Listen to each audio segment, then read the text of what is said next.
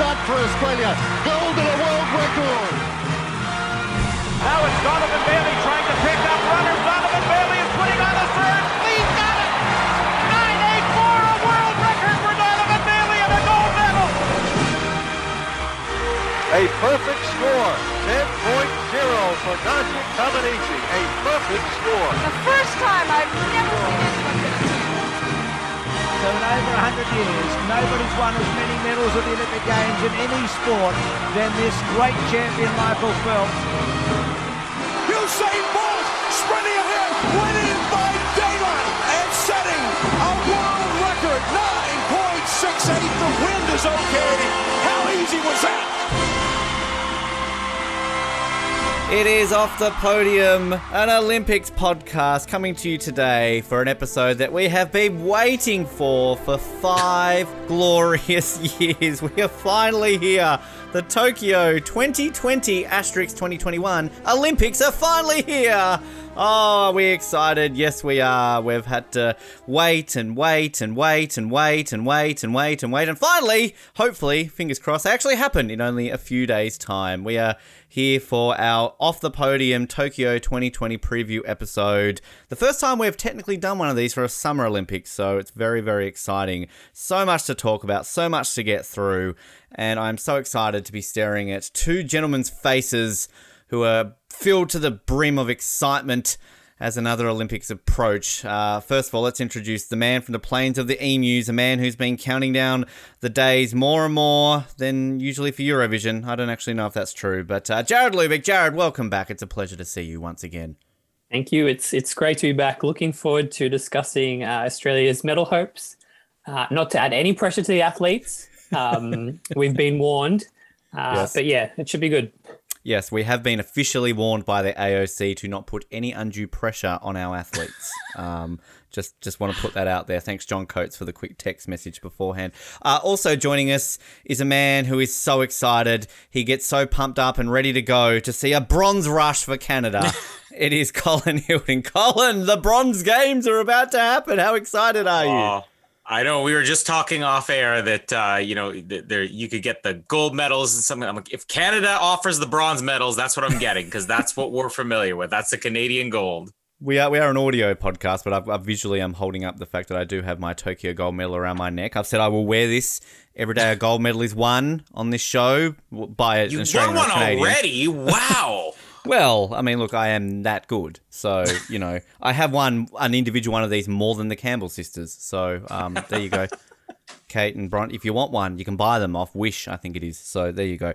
Um, but I, I'm so excited. This is this is uh, exciting times as Olympic fans, and yeah, a bit of an extra wait. Um, we we had to wait a you know something happened in the world. I think in the last twelve or so. I don't know. Maybe something. Never heard of it. But uh, I mean, how are we feeling right now, Jared? I mean, you you you pumped. You're excited. You get so pumped and excited every year for Eurovision. This is every four years, every five years now. I mean, my goodness, we've had to wait longer. How how are you feeling ahead of these Olympics? Super excited. I feel like with Eurovision, it gets to like a year and it doesn't feel like it's been a year. This feels like it's been the full five years between uh, Summer Olympics. Uh, but yeah, very excited. I feel like the TV coverage hasn't really started to ramp up yet. Um, but I mean, they're right around the corner of the Olympics, and it's it's going to be great. Um, provided Channel Seven can do a decent job, but we'll see. I'm getting that crowdfunding ready to go to, to win the rights away because I don't know if um is this Channel 7's last or no Beijing would I think is their last in the current deal. I think they're they only go to 2022, so who knows? We could be getting Stan covering the Olympics in 2024 at this rate. Who knows? Uh, Colin, uh, how how are you feeling? Uh, pumped, excited, ready to go? How how's Canada sleeping right now? A few days away from the opening ceremony. I mean, uh, maybe partly due to the fact that my vacation begins the day of the opening ceremonies. I'm literally counting down the hours right now. Uh, but it, it's it's so exciting to have the Olympics back a year later, but also know that I'm going to be able to go in and watch probably more of it than I've ever been able to watch. Uh, well, at least within the last decade, decade and a half. Which is very exciting for you that you get some time off. That's I'm very glad. That does remind me, uh, Jared. You would remember this. I mean, you you live in the place where the Olympics were, but I remember basically back in 2000, I think all schools in September made their their school break happen during the Sydney Olympics. I remember our two week vacation period deliberately was forced to happen during the Sydney Olympics back in. Two, I'm guessing they did that for you as a kid as well, living in the city where it happened. Yes, yeah, definitely. And I suppose the great thing about uh, COVID and working from home is the Olympics will be a little bit easier to watch. Yes. Um, while I'll say whilst working, um, Whilst not instead of working. Yes. Yeah, no, exactly. Yeah, me too. My, my job's very busy for me, and I can't, you know, uh, have to make Those sure I'm working. gold medals don't win themselves, people. I know, I know, right? Gold medals in unemployment are very hard to come by. but um, yeah, I mean that's that's a great point. Obviously, for Australians listening, it's a great time zone. We talked about this back in Pyeongchang, and we're going to have it also in a few months' time for Beijing. So uh, it's a good time to be an Australian Olympic fan. Sorry, Colin, that you have to get up so early. I mean, uh, what what are we? Are you basically going to have a weird sleep pattern for the next couple of weeks, or I mean, how are you working out? You're going to do this to kind of balance this with you know that family thing you've got going on in the background. Yeah, I don't think it will be too hard just because I mean I've got children, uh, so I don't sleep in anyways. I mean, we recorded a different podcast yesterday, and I apologize because I slept in and it was 7:40 in the morning. so uh, I, I don't think getting up to record it's going to be as hard as it is that when a lot of the events are going on, it's going to be overnight. So it may be something where I have to wake up an hour ahead of time to catch up on some events so that I don't sound like an idiot only talking about the things that happen in the morning in Tokyo. The morning, yes, the morning. Yeah, we we'll work out our scheduling and how that's going to go, and we'll talk about that at the end of the episode. But basically, what we're here to do today is to kind of go over just the, the, the basics, what to expect during the Olympics, Canada and Australia's hopes. We'll look at some other interesting stories and everything along the lines too. Some off the podium stats from guests that we've had on between Rio and here, and uh, just kind of go through the motions really with this. Because as I said, yeah, we didn't really do one of these for Rio because our first episode ever was sort of a hey, we're off the podium, and then our next episode was hey, the close, uh, the opening ceremony just happened. So uh, you know that's kind of where we were. Whereas Pyeongchang, we had a bit of a uh, more of a preview. I just listened briefly going through that. And I just want to formally apologize to uh, Britteny Cox um, because I did say on that episode that if we were a shoe in for a medal, it would come from her. Um, so, yeah, that probably speaks volumes for our track record on this show. Um, so, I uh, don't know how I want to say things today. The Campbells are in with a shot. Um, which can I just say, uh, if if you didn't have not listened to our last episode, my interview with Tristan Thomas, great interview. Uh, Tristan owned me actually in a little bit about my Campbell sisters uh, jokes. He uh, he pointed out a very good uh, little fact about my uh, my bagging him out. So uh, I don't want to spoil it. You have to go listen to it. So uh, well done, Tristan. Having said that, uh, I've gotten over it. I'm still going to bag out the Campbell sisters. So uh, welcome back to off the podium. Um, it's exciting. Any Olympics are exciting. Uh, an extra 12 months are exciting, but an Olympics is also exciting when you've got five sport, four brand new sports, the return of sort of uh, two that are kind of combined into one. We've got, I think, an extra 33 medals that are going to be um, won in this, with extra 33 events if my calculations are correct. So lots to get excited about. And we're going to go over kind of some of the, the new sports and the other sports that. But before we sort of go over some specific ones. Jared, I'll start with you. Of the five new sports, we've got karate, sport climbing, surfing, skateboarding, and baseball slash softball. What are you excited for with these? I just want to get this off the off the bandwagon. I know we talked a little bit about this recently on another episode, but uh, have you had time to kind of uh, get a little bit more excited for any of these coming up? The few days away from the Olympics. Yeah, I think sport climbing is the one that I'm really looking forward to, but then also skateboarding because I think that'll be one of the more interesting ones to watch. Uh, definitely a bit more of a Winter Olympics feel in terms of, in terms of the uh, adrenaline sports and the tricks and whatnot. Um, the other new sports, uh, potentially not great TV to watch, um, but you know, if we win a medal, I'll um, gladly jump on the bandwagon.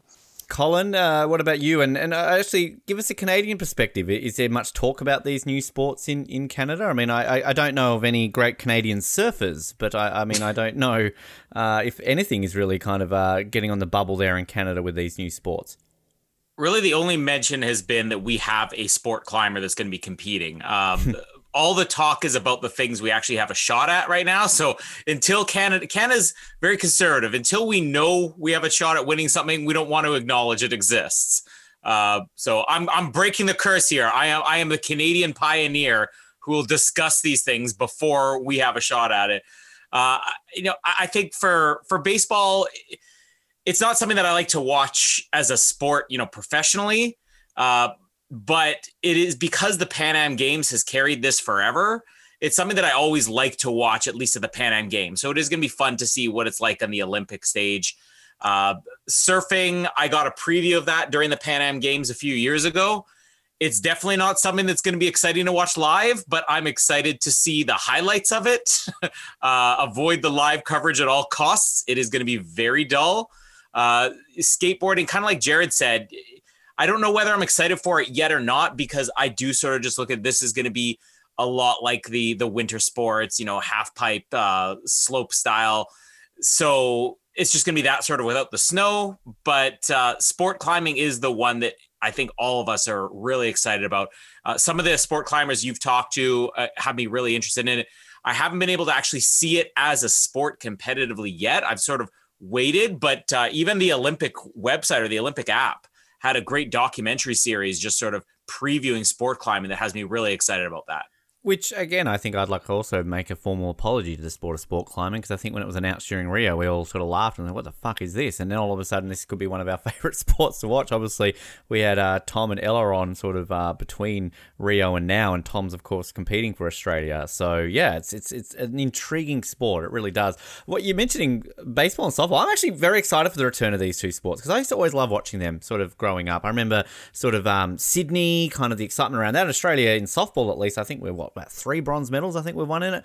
And I remember Athens, uh, of course, famously, our baseball team went on to win a silver medal out of nowhere, basically, a sport which we had not even, I think, made it past the preliminaries. We went on to the gold medal game in Athens. So that was very exciting. But the thing that I find really intriguing about both baseball and softball is they've been fighting long and hard to get back in the Olympics. They have. And then essentially they've almost given them a big fuck you and gone, oh, only six countries can compete in each of them. So uh, Australia and Canada are only in the softball.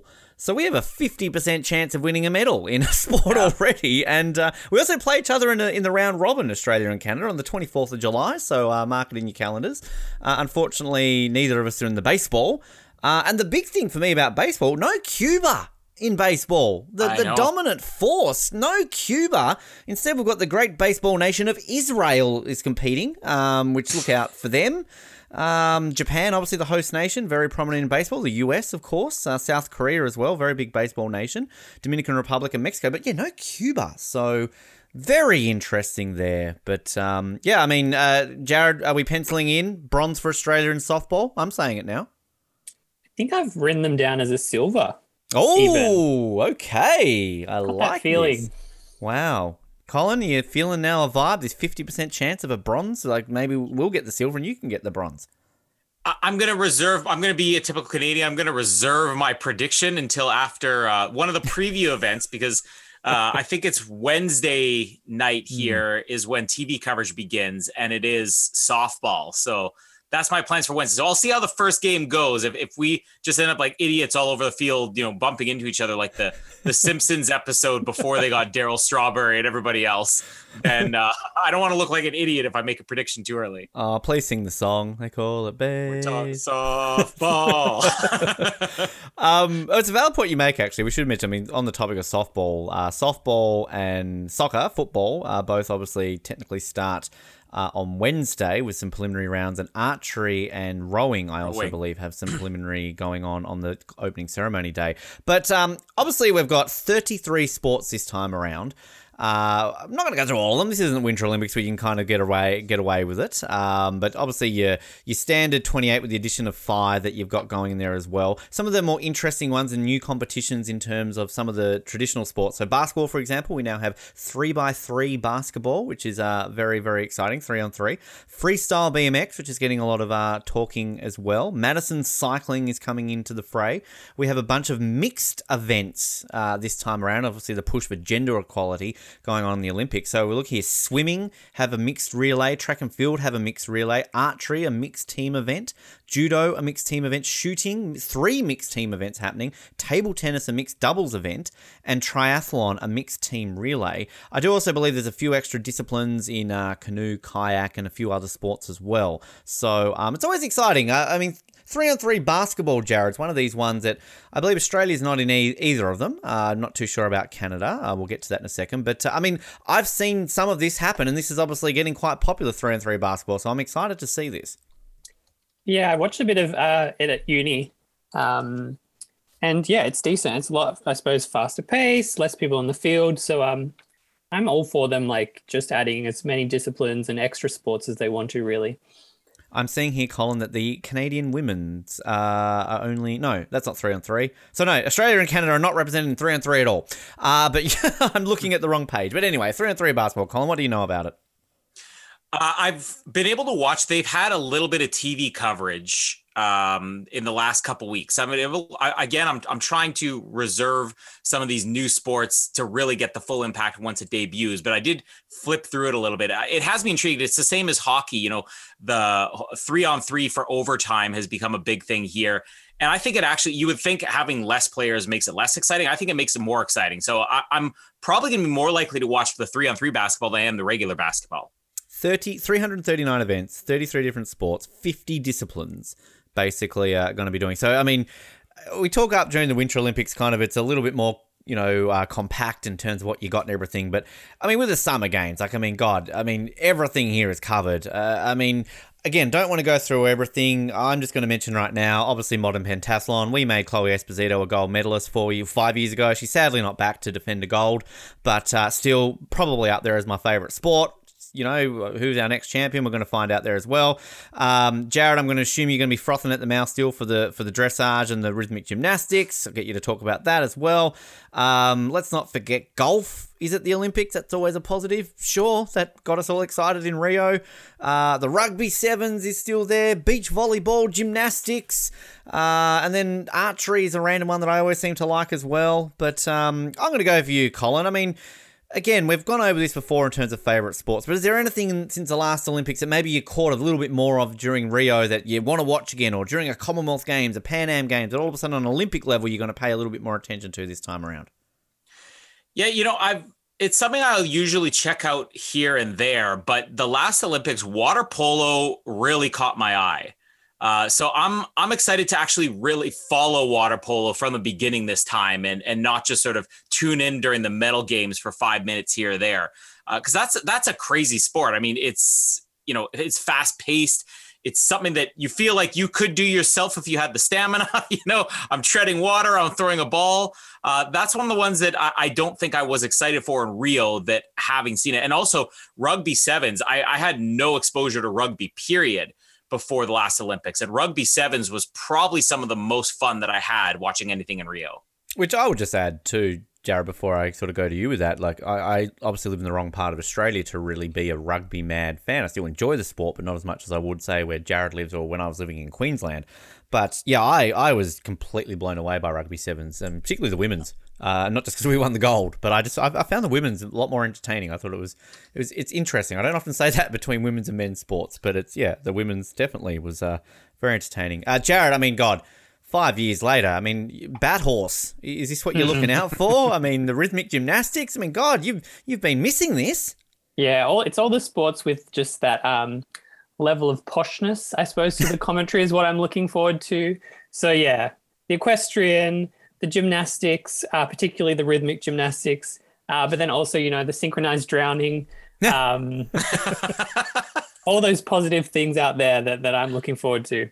Uh, Jared, I need to pull you up there. It's no longer called synchronized drowning. It's called artistic drowning. They've renamed the sport mm, to artistic swimming. Uh, so it's a bit, little bit more posh in that uh, line of things there, just to uh, to clarify. Um, yeah, I, I, I think the one that uh, I was going to mention too, outside of the ones that we were already talking about, they're fencing. After having spoken to Max, uh, you know, sort of getting a bit more of an understanding of it. Actually, um, I've always enjoyed fencing, but it's kind of one of these ones that you know you feel like, oh yeah, I know what I'm, and you're watching, you know, what the fuck is going on. But now having learnt a little bit more. Uh, from from Max, and even wrestling. Speaking to the guys a week or so ago with wrestling, because I mean, obviously, Colin, wrestling's a little bit bigger in your part of the world. You've had some success in it, and I actually want to correct myself too. Uh, I believe in that interview I said uh, for the guys to push for Paris to go and win Australia's first ever medals in wrestling. Uh, I actually did some fact checking there. We we have won medals in the sport of wrestling before. Uh, a long time ago, but we've apparently won silver and bronze medals in wrestling. I'm thinking this is like Antwerp or something. I don't know, but uh, I mean, Jared, we, we often talk about this in Australia, don't we? Our esteemed history of, of, of wrestling in this country. Yes, it's always about um, reliving the glory days. yeah, I didn't know that. Um, anyway, I mean, actually, just on that note, I mean, Colin, I realize you probably listen to our show a little bit more than uh, Jared. Uh, but uh, I mean, have there been any of our athletes that we've had on that kind of have, have like on you, what you're talking about the sports, like some of our recent ones where we're kind of trying to be diversifying the sports, even some of the ones that you've done that maybe kind of add a different element to you watching these sports this time around? Um, not not the ones that actually get to compete. I mean, the the majority of the ones that we've interviewed, you know, obviously, uh, runners and swimmers, you kind of know what you're getting. Uh, when we had our high jump gold medalist on, Derek Drouin, uh, hmm. which we'll get to a little bit later in the show, uh, he really got me interested in the whole idea about that, and, and I think it made our best of clip uh, whether or not you take the extra jumps, even if you've guaranteed the gold medal and all that, and some of the the kind of behind the scenes decision making that goes into high jumping. Uh, sadly, we won't get to see him compete again, but I am more curious and uh, I guess going in a little bit more knowledgeable about high jumping this time. Jared, I mean, again, I know you don't listen to our show. You're a busy man, but uh, I mean, of, of the like two episodes I think you've listened to, did you get any appreciation for any of these sports? I'm with you on on the fencing um, because it's something that I'm always interested in, but there'll be a different sport on at the same time, or and I think it's the interviews, but then also just the fact that it's in modern pentathlon. That now I'm just interested in all those events within yep. modern pentathlon, but then also outside of it. Um, and yeah, just watching random YouTube clips of fencing, it seems a lot more interesting, and there's a lot more that goes into it than than what you initially think. I believe there's a James Bond movie you might be able to watch. Jared might help you out with that. Uh, just don't uh, do it, Jared. Don't do it. hook you up. Uh, before we sort of look at Australia and Canada's prospects, uh, in terms of the countries themselves, uh, there were 207 countries competing in Rio. There will be 206 countries this time around. Uh, outside of the obvious one, can either of you tell me which country have decided to withdraw from the Olympics this year? You'll get a you'll get a free gold medal from Tokyo 2020 if you get it correct.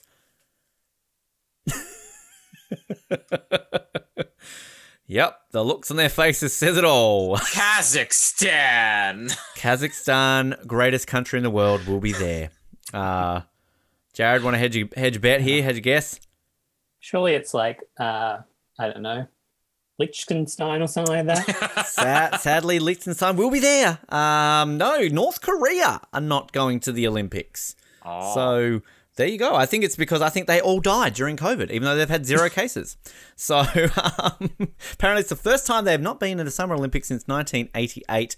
Uh, and also, for the first time, uh, the Republic of Macedonia will compete as North Macedonia. So, sort of a new nation, but not really. But there is a brand new nation, ROC.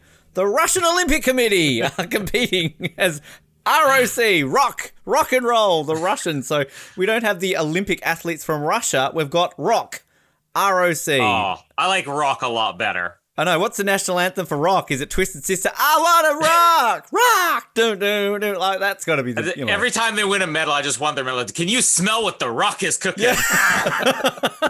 People's eyebrow going up there. Um, oh, fantastic! I love it. And actually, I'm, I'm looking here too, um, just as a precursor, because I know the last few Olympics obviously they generally do the um, the parade of nations in the in the local language. Sort of, we had that one in Portuguese in Rio and in Korean in Pyeongchang. A bit confusing, but uh, it will be the case this time around. It will be in Japanese. So I'm looking here right now at the official order of where the nations will come out this week. Australia will be out 38th in the parade of nations, so mark that down. And Canada, you will be coming out in the grand old spot of 47th. Uh, so Canada's between Qatar and Gabon. Uh, very strong traditional rivals of Team Canada.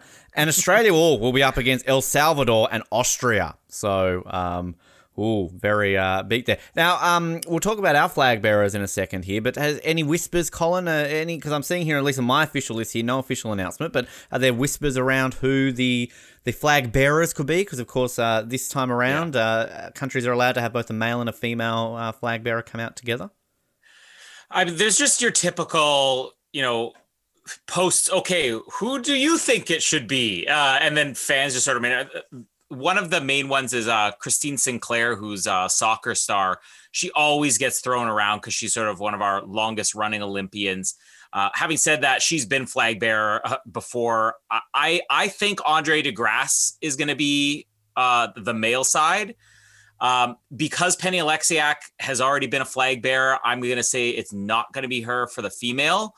Uh, I think that Kylie Masse is actually a very strong possibility because of all the Olympians we're sending she's probably our closest thing to a lock for a gold medal. So if I had to go for it, I would say Andre DeGrasse and Kylie Masse are going to be the flag bearers for the. You know, she's uh, clearly not going to win one. She's been on this show, so we're sorry, Kylie. Sorry, Kylie, you're not going to win one.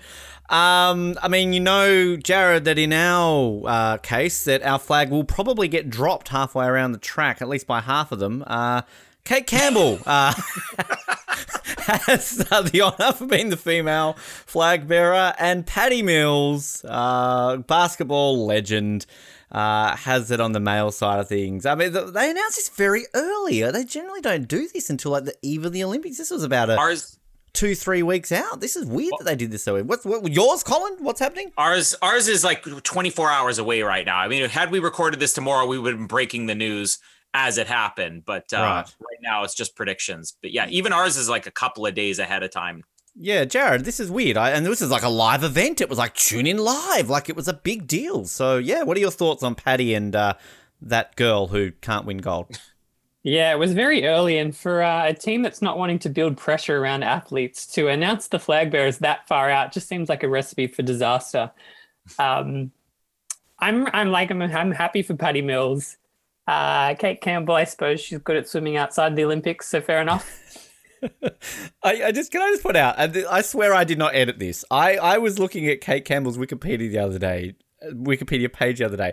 I want to read what this says. This is in the post under 2016 Olympics.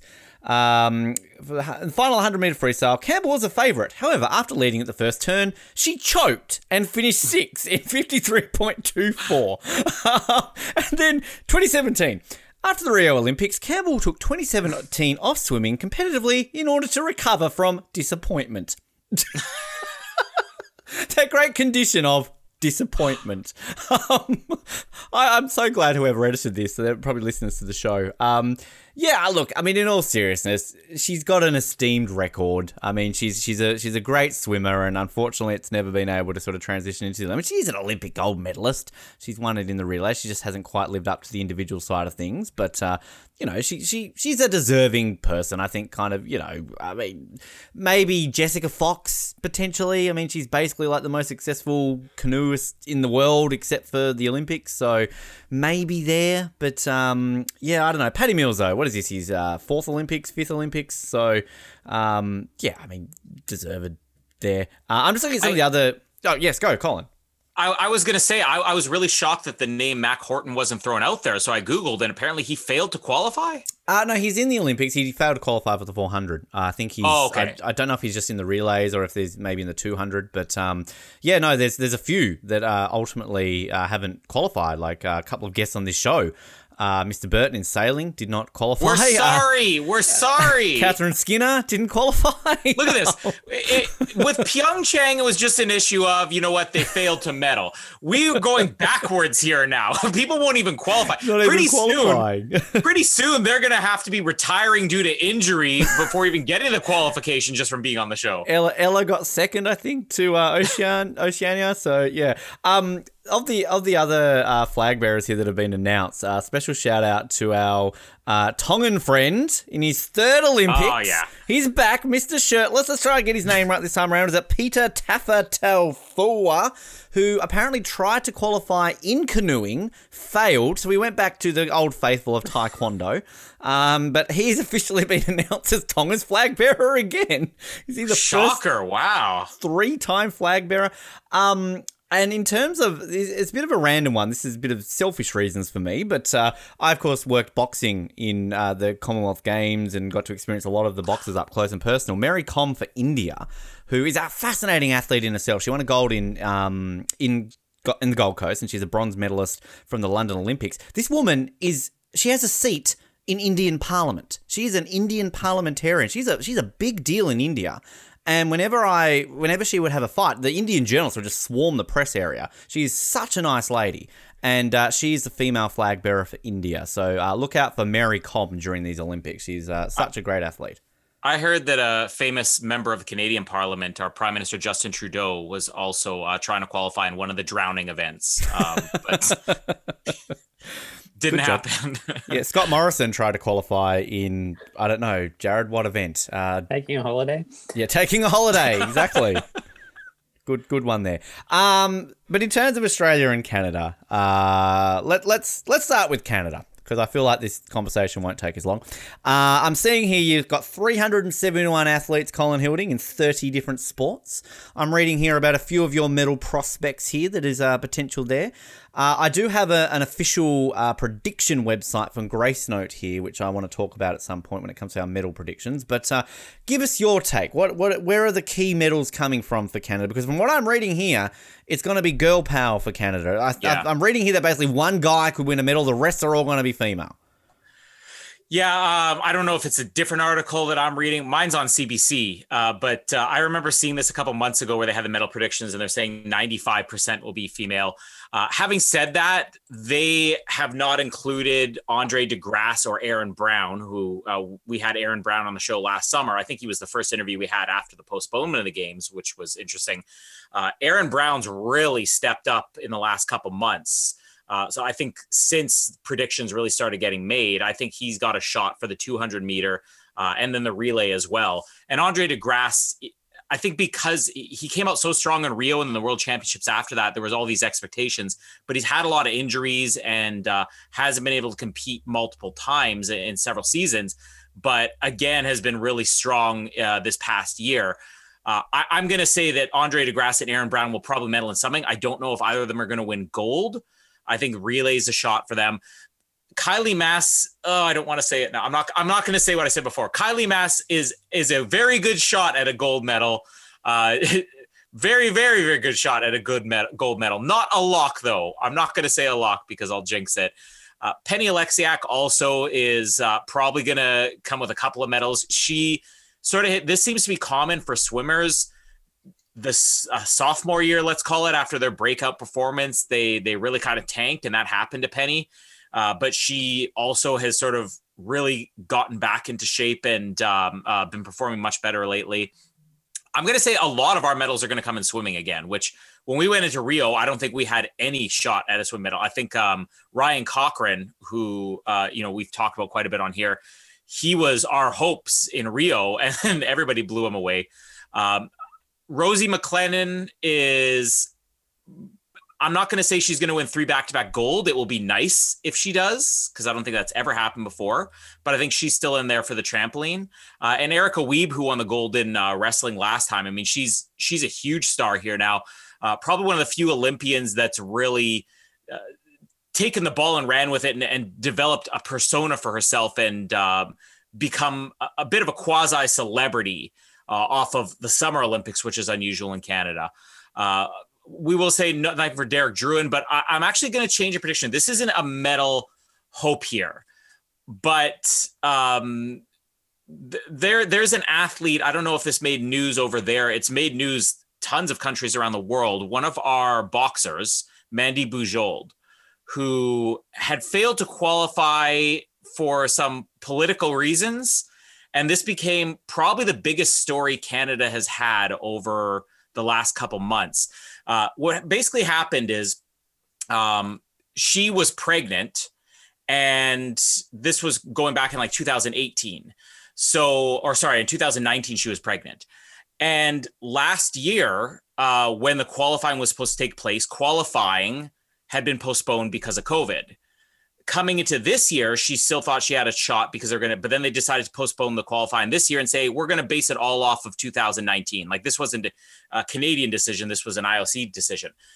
She basically petitioned over and over again saying, listen, it, it, I was pregnant. I didn't get pregnant during a qualifying year. I specifically plan, planned my pregnancy a year before this so that I could qualify.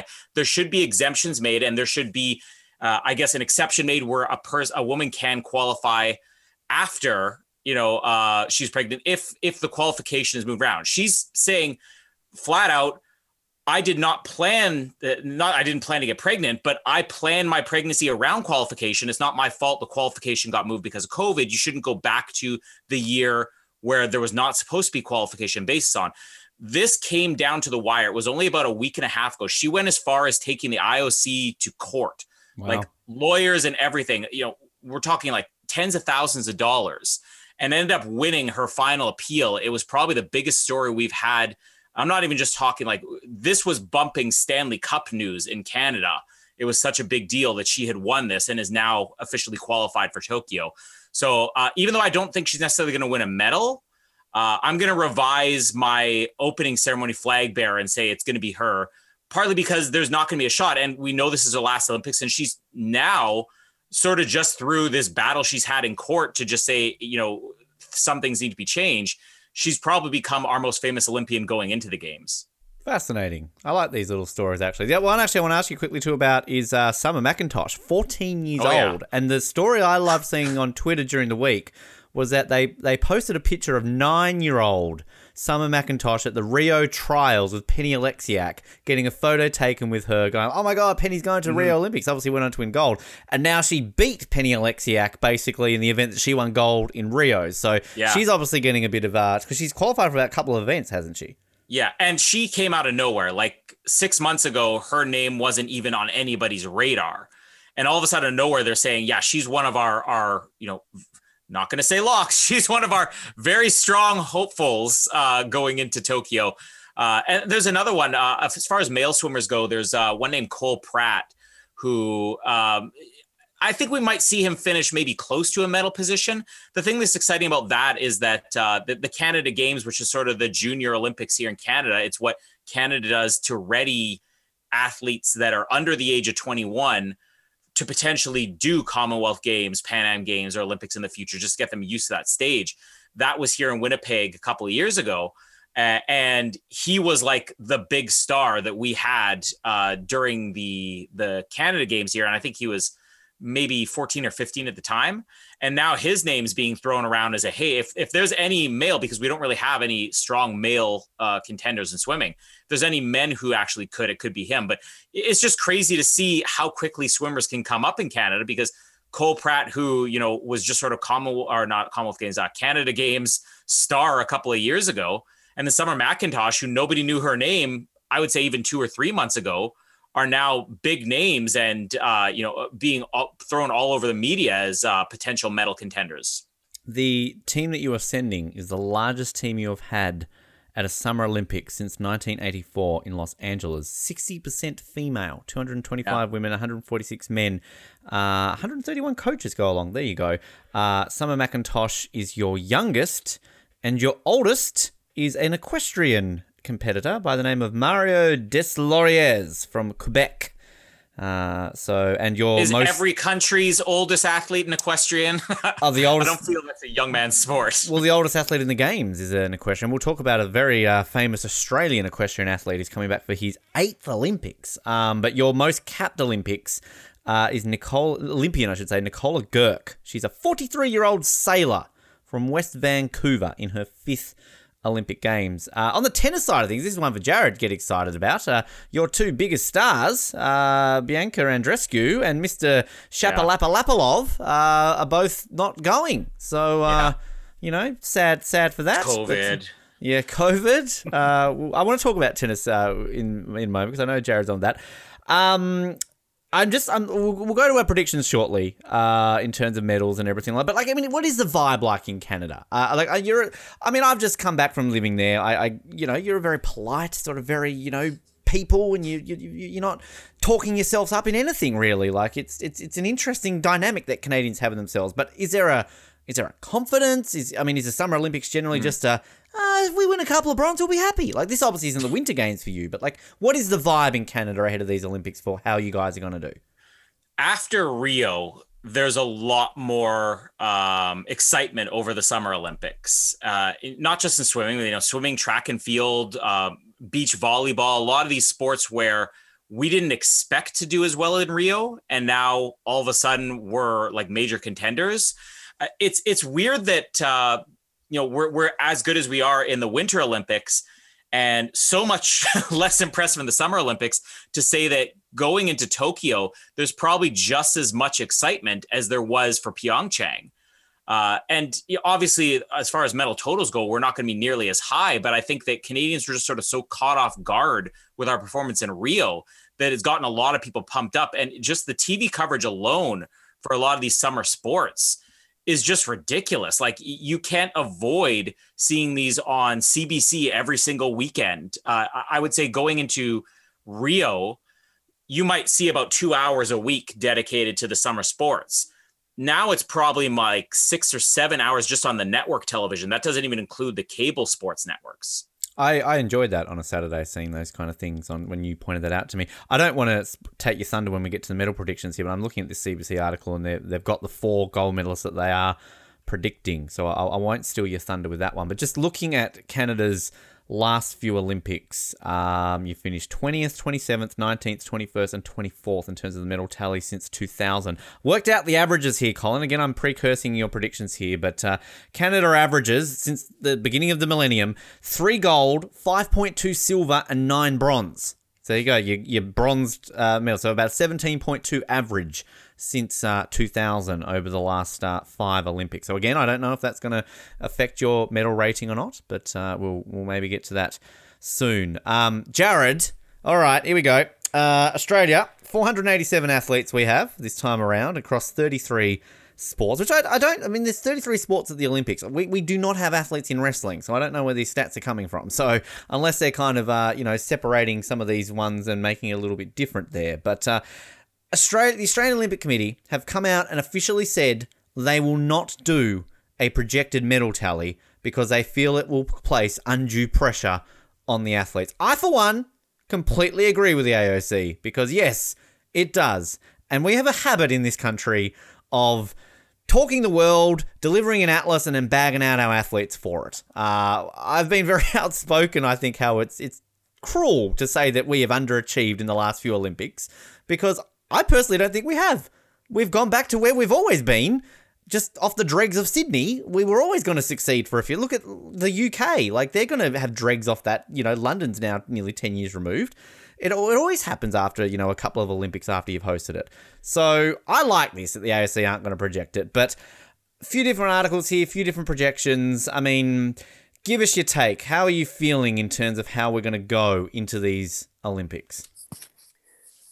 Um, you know, it's odd because when I think about it, not looking at individual sports, I don't think we're going to do amazing. And I think medals will be coming from kind of unexpected places.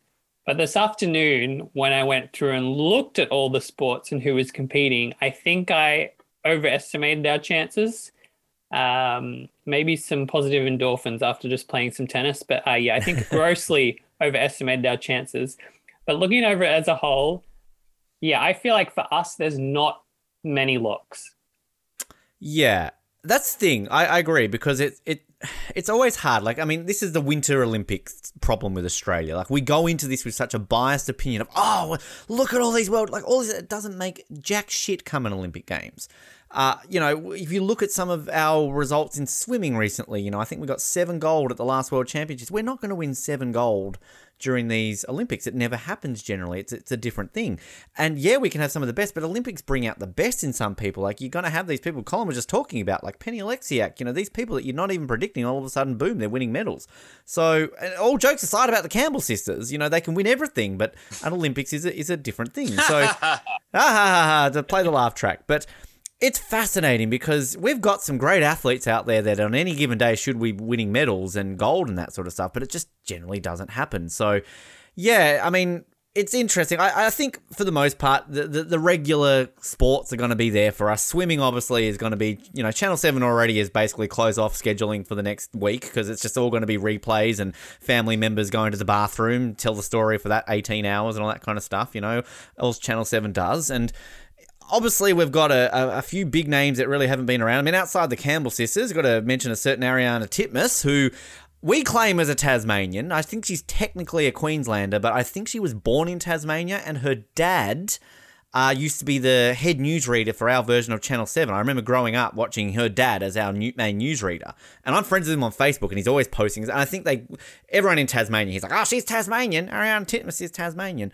But uh, she obviously uh, has has done quite well over the last few years. The big one that's coming out, and you mentioned Kylie Masse, Colin. This is one of the biggest events actually at the Olympics that people are talking about is the hundred meter backstroke, because obviously with Kylie Masse in there, but our own Kaylee McCowan she has uh, McEwen, I should say. That's how you pronounce her name.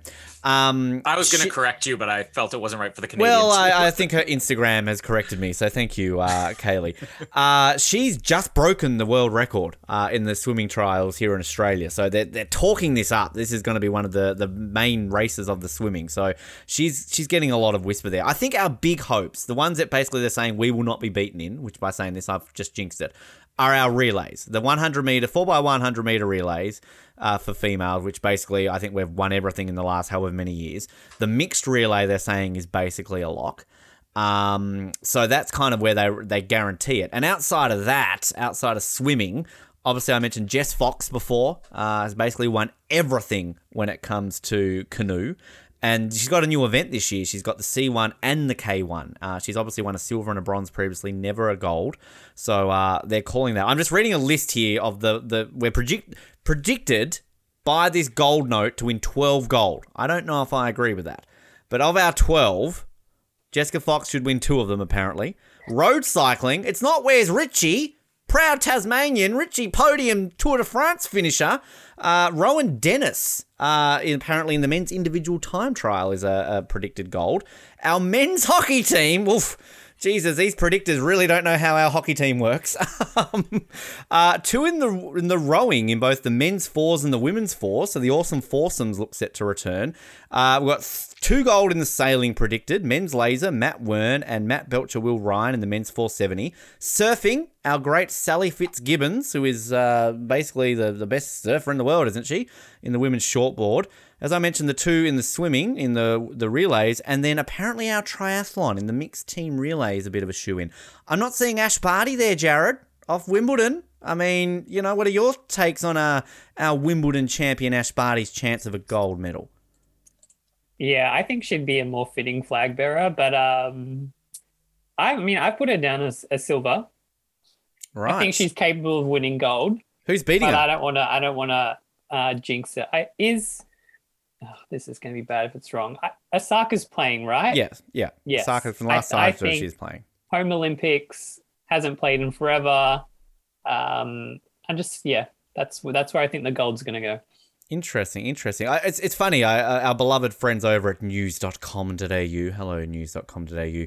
I'm reading here the athletes to watch that they're saying, and uh, apparently we have a bit of a shot as a medalist in the 100 meter sprint. Yeah, of course we do. Um, have we ever run under 10 seconds? I thought the one time that uh, was it Patrick Johnson did it, it was uh, wind assisted, so it didn't count. Um, so, but we've got a guy called Rohan Browning who uh, Tristan did talk a little bit about the other day. He said there's a chance as a finalist, but uh, yeah, I don't think we're ever going to win a, a, medal in the 100 meters. Um, yeah, Jess Fox obviously has been mentioned here. Rohan Dennis apparently is getting some whispers. Ash Barty. Uh, another big one, and actually a really good chance, actually, we could win our very first soccer medal. Obviously, the Matildas are quite good. Uh, Sam Kerr, best soccer player in the world, apparently. So she could be doing well. Uh, Sally Fitzgibbons here, the Kookaburras. I mean, come on, guys. Like, this is the Olympics. This is like saying the Boomers are going to win a medal. We'll get to the bronze medal match and we'll lose in overtime again. That's what's going to happen. Um, and the other one here, guest of the show, Charlotte Caslick, gold medalist in uh, rugby sevens. Uh, she's an athlete to watch and uh, but they're not really talking up our girls in the, the rugby. I think our men apparently are a bit more of a medal prospect than the women this time around. But uh, I I want to say this, Jared. I'm I'm focusing on the team sports. They choked big time in Rio. I don't like talking this choking term unless it's the Campbell sisters. I don't want to be the AOC and put pressure on it. But let's be honest, our team sports underachieved in Rio. We were quarterfinalists, I think, in everything. So we're got to be looking at the team sports this time around, right, Jared? Like you've penciled a silver for our softball girls, the Opals, they're generally up there. The Boomers, I mean, we are pretty good. Uh, we just beat the US like a week ago in Las Vegas. So, I mean, how are you feeling about our team sports this time around? I'm feeling positive. I think that's where most of my predicted medals on my tally have come from. And I think what the key difference is going to be is that in Rio, we had the Swiss Jinx Mm. on a lot of our team sports. Good Water point. polo, they were advertising multivitamins. Basketball was advertising the multivitamins. Both the men's and women's hockey teams were advertising the multivitamins. So, provided that the new Swiss, which is YoPro, so this is the YoPro Mojo instead of the Swiss Jinx.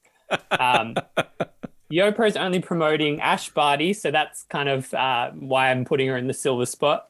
Okay. Uh, Brandon Starc in the high jump Yep. and Carl Chalmers in the swimming. So that's the Ah. three who are just, just going to be a little bit cursed there. But Yeah. outside of that, they've left kind of our our teams free of that uh, curse, the YoPro Mojo, the Swiss Jinx. So I think this is the year where yeah we'll do quite well in the team events. The YoPro Mojo. What do you have there, Colin? Like, I mean, we talked, I think, recently about, um, you know, a couple of your athletes on the old Wheaties boxes. Like, do you have some sort of, uh, you know, big company there behind a few of your Olympians ahead of the games? Well, I'm actually really excited because, as we mentioned last time, the um, the cereal boxes that they had already made for 2020 Tokyo were all over last summer. Uh, we were just out shopping on Friday, and I was t- commenting to Jamie, I'm like, "Oh, I'm so disappointed they didn't bring these back." And Saturday morning, I start seeing all over Instagram Rosie MacLennan, Andre De Grasse, Penny Oleksiak all posting hey, my cereal box is back. So uh, it's basically the same thing that we had in Tokyo. It's going to be, you know, Cheerios for Andre De Grasse and Shreddies for Kylie Masse or Penny Oleksiak or whatever. But it, it's all cereal here. That's what that's what it is. And and they brought it back because typically, you know, oh, we made all this in 2020. We're not going to waste our time again. But they waited till the last minute, I guess, to make sure that uh, nothing was canceled this time. Jared, you talk about the YoPro Mojo, all right? I'm going to talk about the Woolies Bullies. Have you have you have you seen the Aussie Heroes? Here they are. Look, mm-hmm. nobody can see it. I've even got the album. I've got my Aussie Heroes sticker album. Get excited! Everyone get to Woolies and twenty dollars. You get a packet of stickers and. Look at, I mean, again, no one can see this at home, but you've got like stickers. You can put it on their face. You can learn about. There's a picture of an animated kangaroo playing table tennis. Like, what, what I more want do you one want? of those. Do you want us to get you an Aussie Heroes book and send it Yeah. over to you, Colin? Like, this is great. Have you been collecting them, Jared? I have. I haven't opened them yet. I'm kind of saving the thrill. Oh. Um, but I'm, I wonder who I'll have uh, 20 duplicates of. Well, I've got this. This is- the thing that annoys me because you get the numbers, but then you get these bonus like gold foil ones. So I've got like Sam Kerr and Tim Cahill in gold for, for football, and then I've got a, a kangaroo playing soccer. So like, I mean, you know, like get out there. I'm a, I'm a Coles man. I'm not usually a Woolies man. I don't like going to Woolies, but uh, the Woolies bullies. I don't know if that's going to work. It doesn't really sound that good. Um, Australia in the last few Olympics, so uh, from Sydney onwards, we've gone fourth, fourth, sixth, eighth, and tenth. Uh, and in terms of our averages of the medals, uh, we're averaging 12.6 gold, 16.4 silver, and 14.6 bronze for a total of 43.6. Uh, we haven't gotten over 40 medals since uh, Beijing, so uh, that's a bit of a tall order. But uh, I mean, Jared, I do remember during Rio we were a bit uh, silver deprived for the first week, and then we stopped. We couldn't stop bloody winning silver. So are we going to be a bit careful now in our predictions? Because we were we, we were winning the Olympics after day one. Why don't they just stop it after day one? Right? It's always the case. Always the bloody case. What's going on with that? Um, I I want to quickly talk about uh, the mascot because I believe we always need to talk about Boorang and Surang because, you know, we, we, we do like a good mascot talk before I forget. Uh, now, this year's mascot is, uh, let's see if we can pronounce it correctly. Is it Miratiawa? Mir- Miratawa? Mir- yeah, it's, I don't know. Um, anyone else? Miri, want- Ta- Miri, Miri Miratawa. Thank you, Colin. Uh, And Somadi? Uh, so. It sounds like an Australian one.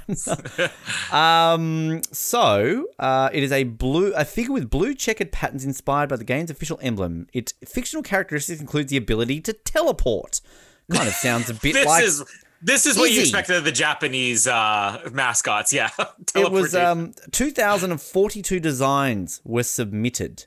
Uh, which selected three pairs of unnamed mascots to uh, present to Japanese students and uh, they announced this on the 28th of February 2018. Basically, uh, it is Mira Tewawa is named after the Japanese words for future and eternity, while Samati is named uh, Actually- after a type of cherry blossom.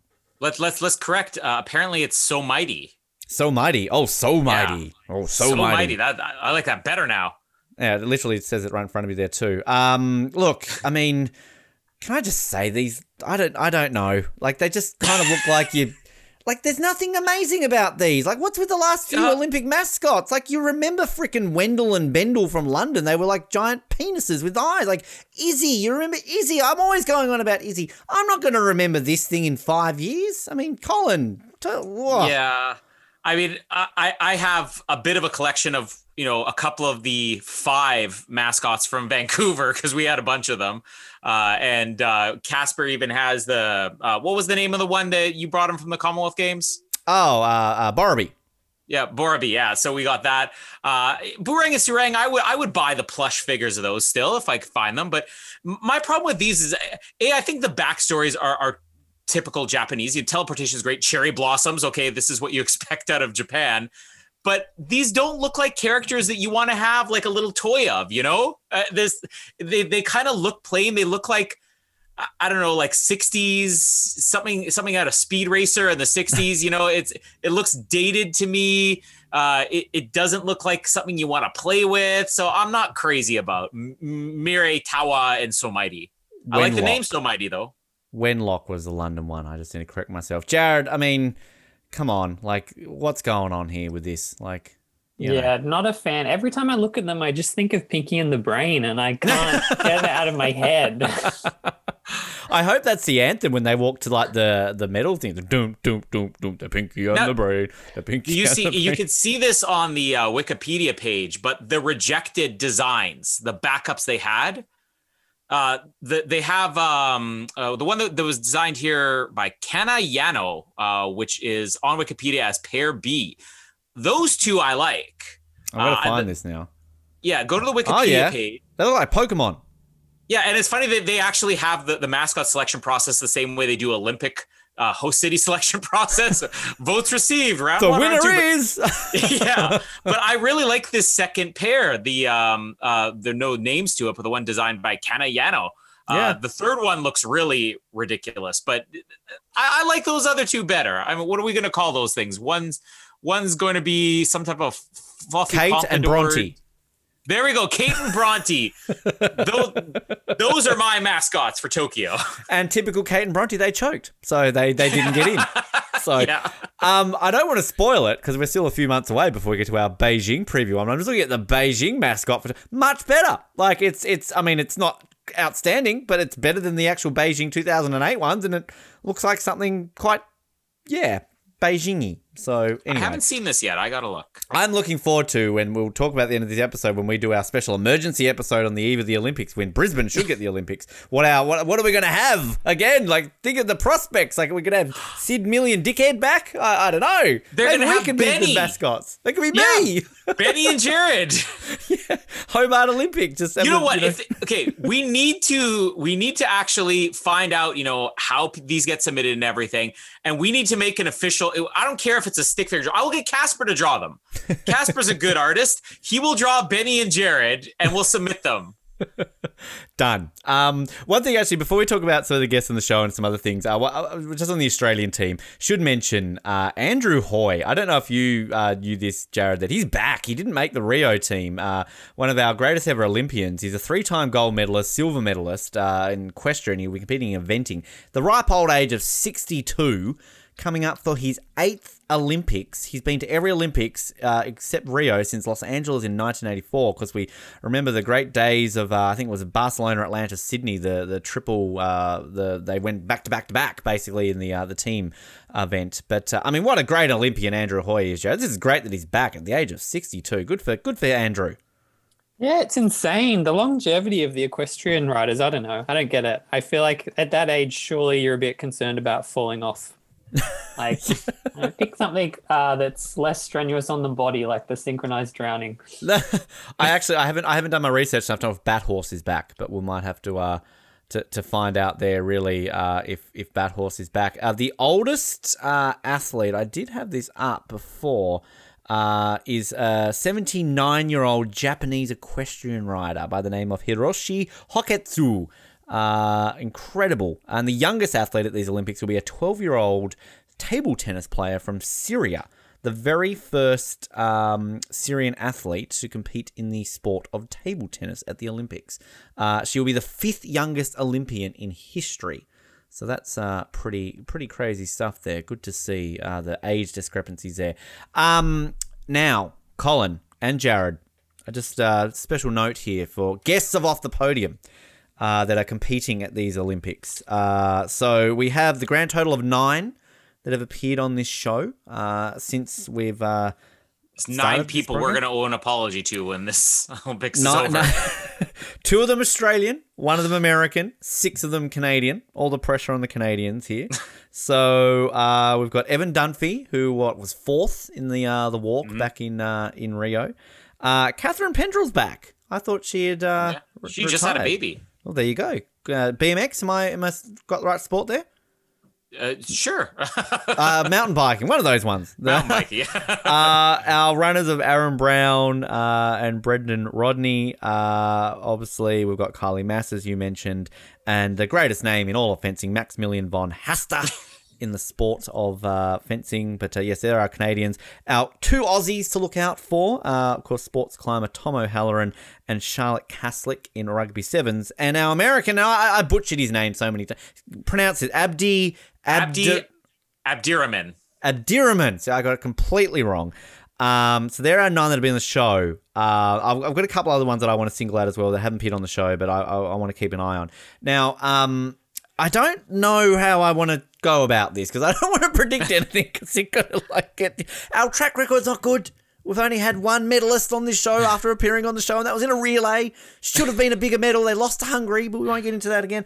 Um, Colin, I think you've got something to add on this. Like, have you got a clip to play here, or am I? am I okay, so yeah, there's there's a very important name you left out, who was one of our Canada's biggest stars in Rio, uh, gold medalist, the first Canadian to ever win a gold medal in uh, the high jump. Um, Mr. Derek Drouin, great interview, nice guy, and um, why don't we just hear a little clip here uh, of something that Ben did? of course, it was Ben, as always, during that interview with Derek. I want to take this opportunity, Derek. This is something that we've not brought up before on this show, but uh, Colin and I have talked a lot about it when we're actually covering games. That um, you, you- I mean, I'm saying this right now. You're going to win back-to-back gold in Tokyo. I'm, I've got that positive mindset. However, the slight tidbit with that Oh, fact no. is that whenever we get people on this show. They generally don't do that well at the next Olympics. So I, I want you to know that if you don't, but you will, you will win, I'm saying, but if you don't, you have every right to rip shit into us and basically blame us. I want you to know that. Post interviews on CBC, the first thing is I want you to be like, fuck off the podium. I shouldn't have gone on that piece of shit show. No one listens to it anyway. Fuck them. They cost me the gold. I will write that down in a list of excuses to give. Please do. It's- it's- wow. So, of all things, I mean, we, we're all aware of the curse, and we have mentioned this to several of the guests on the show, but you went out of your way to say, I have a good feeling that you're the guy who's going to break this. Three And weeks didn't even ago, qualify. three weeks ago, he gets injured and doesn't even have the opportunity to qualify. We could have had a back-to-back gold medal. He almost get. I can say it with him. He would have been a lock for a back-to-back gold medal, but Benny here had to open his big mouth again. Thank God the man didn't die because we know Ben's had that effect on people before. Wow. But we have lost Derek Drouin. Not even a chance. He's not even going to be. He's going to be watching it home, you know, with his leg bandaged up or whatever it is he injured, cursing the name Ben Waterworth for 16 days. Jared, would you like to do the interviews from now on? I I, I might just stay at home. I Um, think you just need to get people on after they've already won. yeah, well, we did. We started did, off well. did. Catherine Skinner, Tom Byrne. We were on a good start back in the Make sure day. they're retired and tell them do not come out of retirement after Yeah. this interview. We need to well. we need to guarantee when we interview somebody, we're like, do you have any plans to go back to the Olympics after this? I'm telling you now, some of our guests afterwards for our Winter Olympians. I'm sorry, Breeana Walker. You, you, you I mean, she's been on already, but uh, God, we're, we're screwing these. But don't come on off the podium. It's that simple. um, but I mean, in all seriousness, I mean, Kylie Masse. You know, could Yeah. break the curse. Could Aaron- play this clip Aaron again in a couple of weeks. Actually, you know what? Screw it. As an Australian, let's say this right now. Kylie Masse will win the gold medal in the 100 meter backstroke. Come on, Kylie. Get the gold. Bring it home. You don't even Um, want Australia in that thing. You, it's got to be Kylie at this point. Because if we can win it, Um, let me say this: if Ky- Kylie Masse, you are the last hope. Kylie Masse, you are our only hope. hope us, Kylie Masse. You're our last Kylie hope. Masse. if Kylie Masse can win a medal, great. We've at least won an individual medal from guests on off the podium. If she wins a gold, the curse is completely shattered. Like we have destroyed this curse once and for all. Well, let's be honest. We, we could just be right now of all nine. They could all be medal. I mean, Evan Dunphy nearly won a medal. I mean, you know, what's his chances? I mean, you know, is he going to win one this time, Colin? Have you been paying attention to Uh, him? I mean, the, race walking's been kind of a you know an on-off sport. I, I think it was almost off the table even at one point for Tokyo. Uh, but I mean, he's still in the he's still in the mix there. You know, as long as nobody bumps him this time, that was kind of the big drama that made him famous. Um, yeah, I mean, there, there's there's chances. Catherine Pendrell, who knows? I mean, again, she literally just had a baby. I think it's insane that she's even competing in this Olympics, but that just goes to show what a great athlete she is. Uh, there, there, we've we've interviewed some good people this time. Let's not screw this up. I'm just. Uh, it- there's not much just- pressure on us Aussies here, Jared. I mean, you know, Charlotte's a team sport, so we can't blame her like that sort of stuff. And uh, Tom O'Halloran, the, the making the Olympics was a big deal for him. So we can't be blamed for the Aussies fucking up this time around, can we? It's true. Oh, you can. Yeah, well, you you mentioned race walking. I'm I'm glad we didn't get Dane Dane Mr. Smitty on since because you know we want him to win another bronze. A couple ones I wanted to mention here, just um, in terms of I had the chance to interview two other Canadians when I was working in Canada, uh, two local Victorians, Jay Lamoureux and Georgia Simmerling. Uh, who have both qualified. I've noticed that they are both there in cycling, so very excited for that. And I mentioned the boxers as well. So you mentioned the Canadian boxers, uh, Caroline Veyre and Tammara Thibeault um, who both were medalists in uh, at least at least Tamara was. Um, so I'm keeping an eye on them and the Aussie boxers as well, who did very well on the Gold Coast. Uh, Skye Nicolson, who had a great story, uh, she won gold in, in Gold Coast, as did Harry Garside. Caitlin Parker won silver, but uh, all great individuals who I had the chance to have a bit of uh, interactions with during the Gold Coast games. So I'll be keeping an eye on this, and we'll probably jinx them by mentioning their names here on the show. So. Um, yeah, there you go. You know Um, how creepy it sounds. I'll be keeping an eye on them. I'll be keeping an eye on them. you hear rustling in your bushes at night. It's Ben. Sounds like the bloody uh, Goldeneye songs. You know, watching in the shadows as a child. as I watch you from your bushes. yeah, uh, I want to get to some of the metal stuff, but um, a couple other things I want to mention here. A couple of fun stories that I've uh, found uh, along the way here. Uh, Colin, I know you're a man who loves his sex, um, but uh, did you did you hear the story that uh, the Tokyo Organizing Committee have designed anti-sex beds for the uh, athletes' village? uh, an anti-sex bed. an anti-sex bed. So basically, they have made them on um, cardboard, essentially blocks that they can't move. Essentially, the beds are made out of cardboard and can only support up to 200 kilograms of weight, or they will collapse. I really don't know how the super heavyweight weightlifters and wrestlers are going to go in the boxes. Um, but essentially, they don't want the IOC have said they don't want people having sex because of COVID. They don't want physical contact, basically. So I don't know how Ah, like fair. judo and all these other sports are going to work. Um, having said that, though, they will still provide 160,000 condoms to the only 11,500 athletes. Jesus Christ! Okay, like, can I can I immediately poke a hole in this? Well, the I mean, condom, please are- don't. I know that's how you got pregnant twice, but come on. Uh, okay, so they they want to discourage sex for COVID reasons, COVID, uh, and they figured the bed is where we're going to target them. No. These are most Look at elite. you. These are the most elite athletes in the world. These are the most flexible, strongest people. They don't need beds.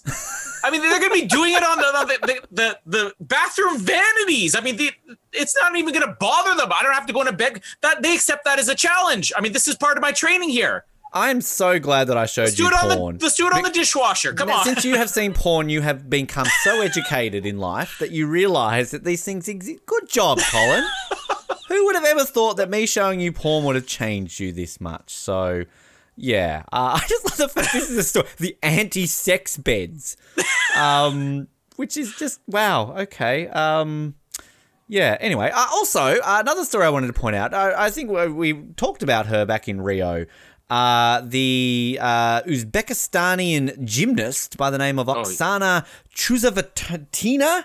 Uh, to- she had yep. a lot of sex in. She, oh, yeah. she's, she's a lot of sex. Um, she is coming back to compete.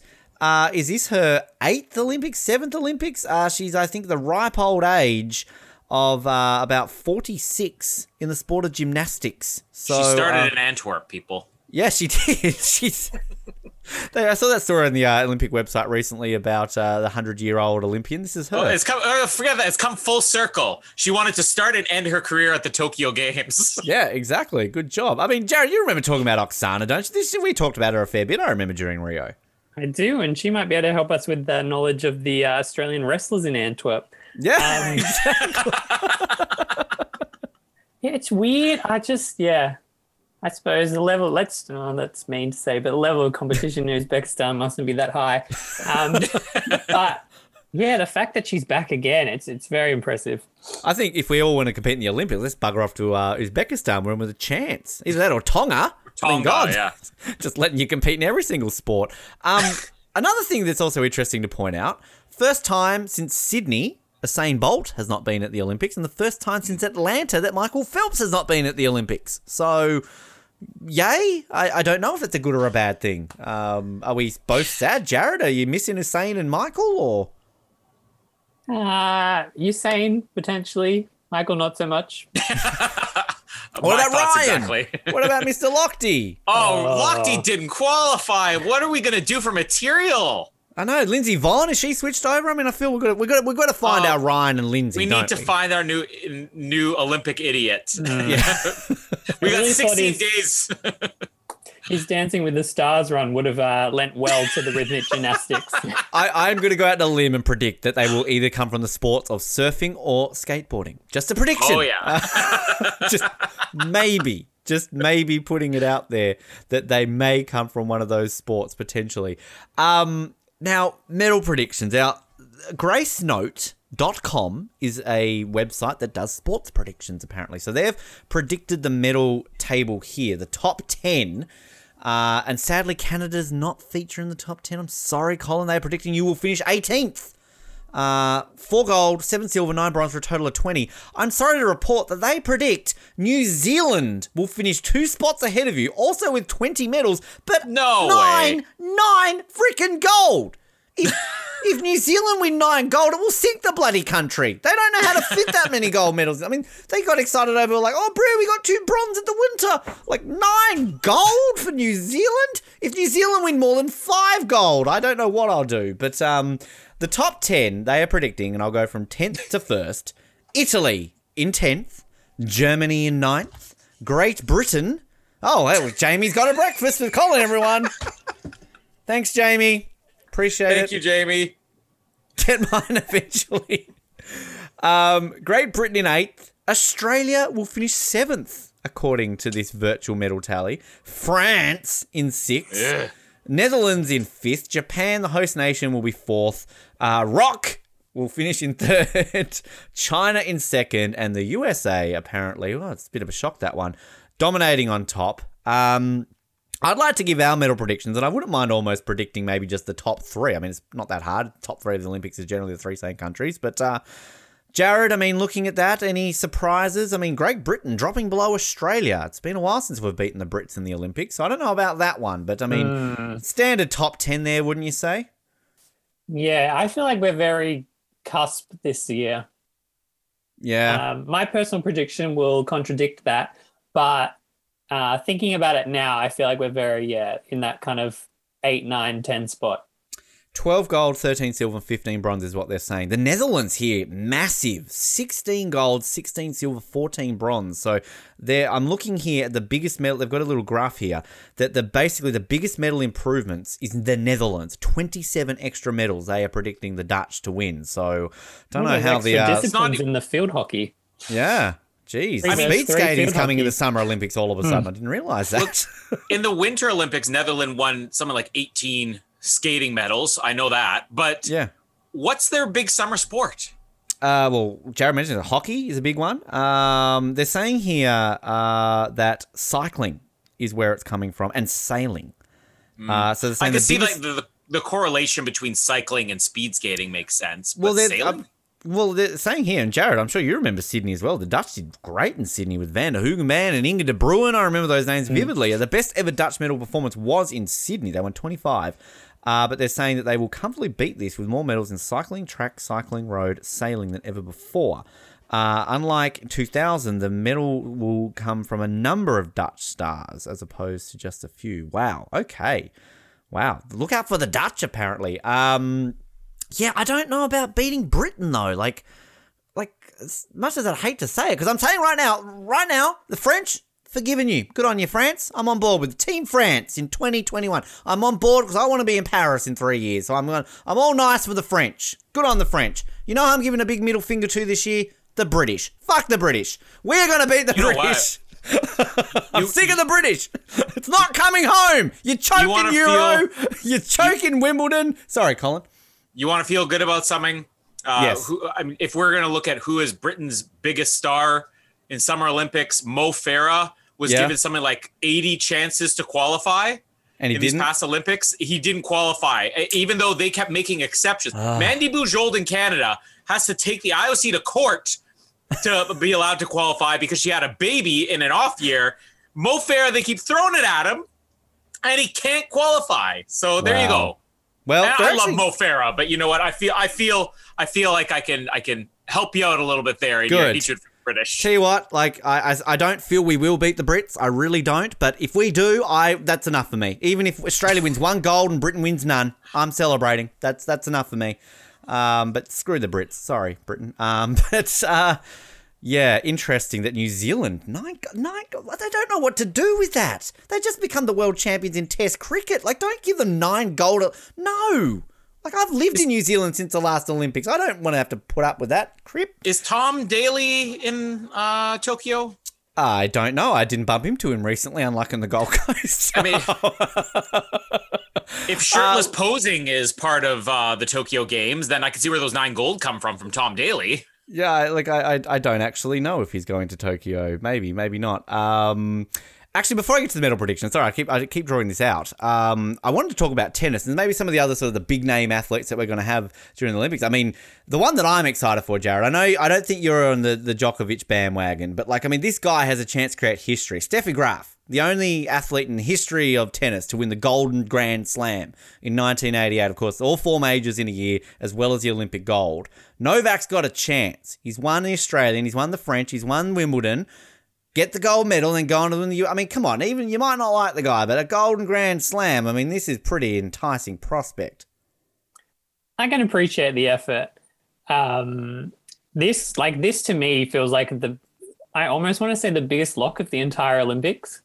No, you just jinx it. You're saying that deliberately so he doesn't. I see what you're doing there, Jared. But just one, he's playing like exceptional tennis this year, and then two, just nobody else is there. Yeah. I could have represented Australia, but I turned it down. So, you know, even I didn't want to compete in tennis this time around. Colin, you're a bit of a tennis fan. I mean, would, would it excite you to see Novak Djokovic uh, take the Golden Grand Slam in 2021? Yeah, I mean, anytime somebody can make history, it's always exciting. Um, I, I don't even know who who else is there. Like, uh, is he the only big name that's competing? Is is uh, Rafa there? No, Rafa's out. Fed's out. Um, yeah, that's uh, I don't know who who do we have good in for the men's side, Jared? Because Kyrgios pulled out. Kyrgios pulled out. de Minaur got COVID two days ago, so he's not going. um, wow. who do we? I don't even. It must be like uh, Jordan Thompson or somebody. So I don't think I don't know. The media was hyping up de Minaur like getting COVID as oh we've lost like a medal chance in the men's. That chance wasn't there to begin with, quite frankly. Yeah, I was gonna say. Um, I feel like Djokovic's competition is coming from well nobody, but of the top ranked players, I'm assuming Medvedev's going for Rock, um, and then an outside shot of uh, Tsitsipas for Greece. But yeah, it's not not big competition on that side of things. I've seen we've got Mr. Ducksworth, uh, Duckworth, quack quack quack, Mr. Duckworth, uh, and John Millman are there.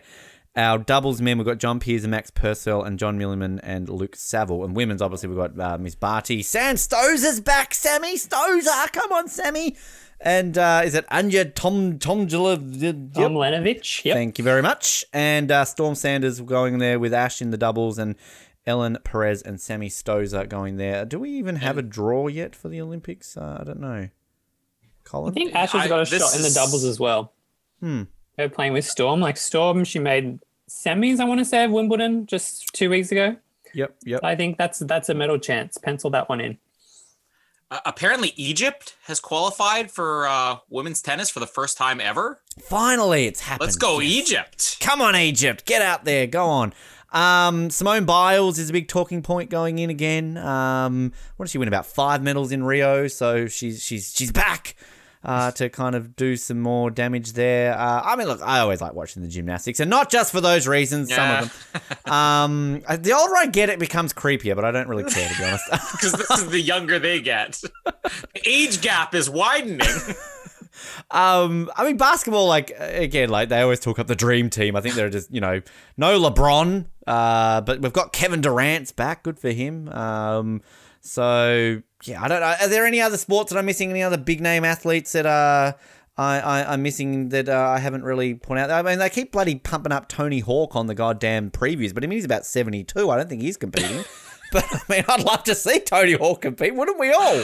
Um, but yeah, I remember. Um, I, I don't know if this guy's competing or whatever, but uh, after the Tony Hawk craze started, all the extreme sports had somebody lend their name, and I think it was what was it Kelly Slater surfing or something? Oh yeah, Kelly Slater, legend. yeah. So Is, is Kelly Slater in the surfing? Oh, or he'd be he about long ten years older than Tony Hawk, I think. Um, yeah, I, I like. I feel. I, I legitimately feel bad for people like a Tony Hawk and a Kelly Slater that kind of the Olympics came twenty. Like, I mean, it's kind of like Gretzky kind of got one chance at an Olympics, didn't he? Kind of just as they sort of towards the tail end of his career. So it's it's kind of sad that these icons of world sport kind of don't kind of get that. But uh, anyway, all right. Um, medal. I actually, I'll be honest, I haven't done this. I should have done this. Um, actually, no. Let's fuck it. I'm going to drag it out more. We need to close. I've got a couple more things to talk about. I've got lots of notes here, people. Um, CBC.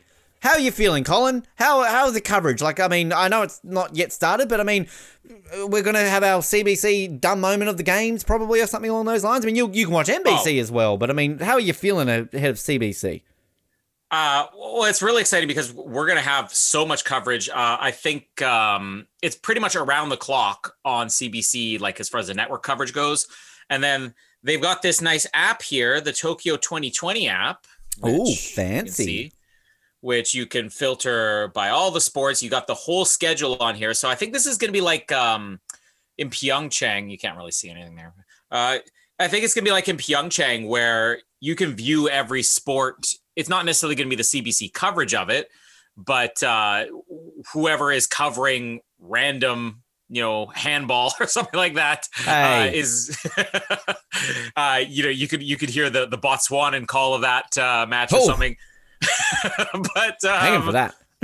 but yeah, uh, even on top of CBC, we have TSN, which is kind of Canada's ESPN. Uh, they're going to be covering that around the clock. There's uh, Sportsnet, which uh, another 16 cable networks. I mean, this is going to be well surpassing every Olympics in history as far as TV coverage goes. Which I will say, among the many reasons I'm disappointed still not to be living in your great country, I, I was actually looking forward to living in another country for an Olympic coverage. I've never done it. Like, even mm-hmm. Since the last Winter Olympics, I've lived in what, two different countries, and no Olympics have been on since I've been living overseas. So I've still not had that opportunity to experience an Olympics outside of my own country. But I was looking forward to seeing that with CBC and everything along those lines. Next time, hopefully. It, also, CBC's brought in a lot of like, um, uh, you always have the athlete experts, right? Not only do you just have that as far as commentary goes now, but they bring them into the studio. I don't know if you saw when they had the Olympic coverage, you know, every single Saturday for the last year or so. Uh, we talked to Brittany MacLean. She started just as that correspondent they'd bring into the studio. And now she's doing commentary. So I'm excited that they're going to be getting not just, oh, let's bring this person in just like uh, last uh, time, Donovan Bailey, they brought him in just to talk about Andre De Grasse's performance, you know. Uh, but they're going to be having, oh, let's go to our expert to preview this event, and we're going to have all these famous Olympians from the past. At least you just don't get random, you know, guy who used to host a travel show coming in to commentate like we do bloody do in Channel Seven. You know, that's kind of what we do. And um, you can't get a job there. hey, you know, maybe I just need to stop jinxing our Olympians, and they will have me on their coverage. Um, Jared, I guess let's uh, get oh, let's do some warm ups. Channel Seven bashing time, one of my favorite moments of the Olympics. Um, in all seriousness, before we get to the Channel Seven bashing, a, a serious note: this is more than likely going to be Bruce McAvaney's last ever Olympic Games. He's obviously just stepped back from AFL coverage, uh, which is very sad. But uh, in, I don't think because he didn't do Pyeongchang, did he? So I doubt very much he'll go to Beijing. So, in all realistic nature, the legend that is Bruce McAvaney's last. I'm probably more sad about that than any other person retiring from these Olympics. So, can we just take a special note right now to appreciate that for the next two weeks we need to appreciate the legend that is Bruce McAvaney? Yeah, let's just hope he gets some coverage. Yeah, do you think he's going to bring up the old um, Kokomo again? Do we? Do we? We? we no, fingers crossed. Frothing at the I'm mouth. The great always nation of looking who I want forward to take to you. see how. Uh, yeah, who I want to take you is going to go in the Olympics. But in all seriousness, Channel 7, I mean, look, I'm looking here at the app right now. It's not a separate app this time around. It's just a 7 Plus app, but they've got the Olympics tab. We've got uh, days until Tokyo. They've got the road to Tokyo here. You can watch little uh, things. It's basically just the Olympic channel by the looks of things, but you can go back and watch Aussie medal moments. So you can watch the rugby sevens from Rio. You've got James Tomkins making history back in Athens, Stephanie Rice in Beijing. Uh, then you've got iconic moments of the Beijing Olympics, the best of closing ceremonies, uh, highlights from Sydney 2000. I mean, you name it, it's all here uh, on the Channel 7 app. Download now from your app store. But, I mean, it's always a fun time for us. Uh, can we get Edwina Bartholomew to text us back again? I mean, she was my bestie back in Pyeongchang. So, who who are you looking forward to bagging out the most in uh, in in the next couple of weeks? Oh, um, there's a long list. Uh, probably Hamish McLachlan. Ah. um, he springs to mind. Um, I don't know who else. It's just it's weird with Channel Seven that you're right. They just do have the random people who uh, they hosted a Channel Seven show once in their lifetime, and now all of a sudden they they're an expert on sport. But then in amongst that, they do have like the legends of commentary there, like your Phil Liggett's and your Bruce McAvaney's. I had to laugh though the other day that the fact that they're adding SBS commentators to their team to, really uh, get a little bit of cultural diversity. Wow, uh, a little bit of expert advice for the opening Lee Lin Chin ceremony. is Lee Lin Chin coming no, to the Olympics this year? Unfortunately, not. oh, if you tell me that what's his face from Eurovision is going, I'm not watching the Olympics. No, no, no, no, no. I'm, I'm, done. Um, have have they announced any kind of like what was it, the rave from Rio or whatever the hell it was, like the comedians that not like the the fake Roy and HG? Are we having any like the the the tools from Tokyo or something or? I don't know. One can only hope. Uh, co- coverage so far has been, in my experience, just very light. Mm. Not a lot of advertising, not a whole heap of build up. Uh, so it'll be interesting to see what happens when it actually starts. Um, I am expecting the worst, like you mentioned before, the uh, swimming just being played over and over again. Uh, highlights of our one medal win uh, throughout the entire two weeks. Um, yeah, you know, what's, the hair montage I, for sure. Surely oh yes, hair montage is coming hair back. montage. Yes, hair montage. What? Remember, I hit my flip my hair back when he had the horse. Jared loved it. That was his favorite part of the Olympics. Uh, you know, it's funny because you guys always mention that how much they'll replay the medal wins. And again, you're projected to win 30% more, 40% more than in Canada. We don't even necessarily win that much, but like if you miss seeing it once, you might catch it on the replay overnight, but then they never air it again in Canada. Like we just move on to the next sport. So that's it's How so unusual. I, I would ex- I would expect in the Winter Olympics, if you win a medal, they're going to show it every single day. But here in Canada, they're like, we won a medal. All right, move on next day. So Canadian. I'm just looking here. So Mel McLaughlin, you can if you don't if you don't like us, we're terrible. We're only the fourth I best don't. Olympic podcast, you know, according to whatever that blogspot website was, which we should advertise more. We're pretty proud of that. Um, you can listen to the Channel Seven Olympic podcast with Mel McLaughlin called No Turning Back. Good on you, Mel. You're just trying to still remain relevant. Um, Andrew Bogut's going to be calling the basketball in Tokyo. Jared, that's good. Great to see there. But uh, in all seriousness, I believe that there's going to be something like 45 dedicated channels across uh, the the app, as well as uh, Seven Mate and Seven Plus. So I mean, that's pretty pretty respectable there, Channel Seven. So we don't have to put up with your your crappy Prime all the time. We can just flick over to the Botswanian handballers or something along those lines, and we will strive to be calling sports. And we we love Yeah. doing it. I, I want Jared.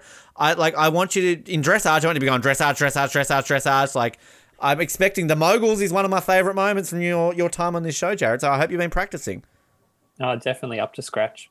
We, we don't know what we'll be commentating, but uh, we'll, Can we'll we tr- can we do the backstroke since that's our last shot at getting interviews in the future? Is Success in that. No, but I'm, I'm down for that. Uh, I look in all seriousness. I think we should just do as best we can. Uh, you know, I think we did the rowing back in Rio because I was about ten minutes delayed, uh, and then we at least did the moguls. So I, I feel like multiple sports. If, if we're doing this kind of in a nighttime slot when there's still stuff on, so uh, yeah, We can bring a lot of excitement to surfing.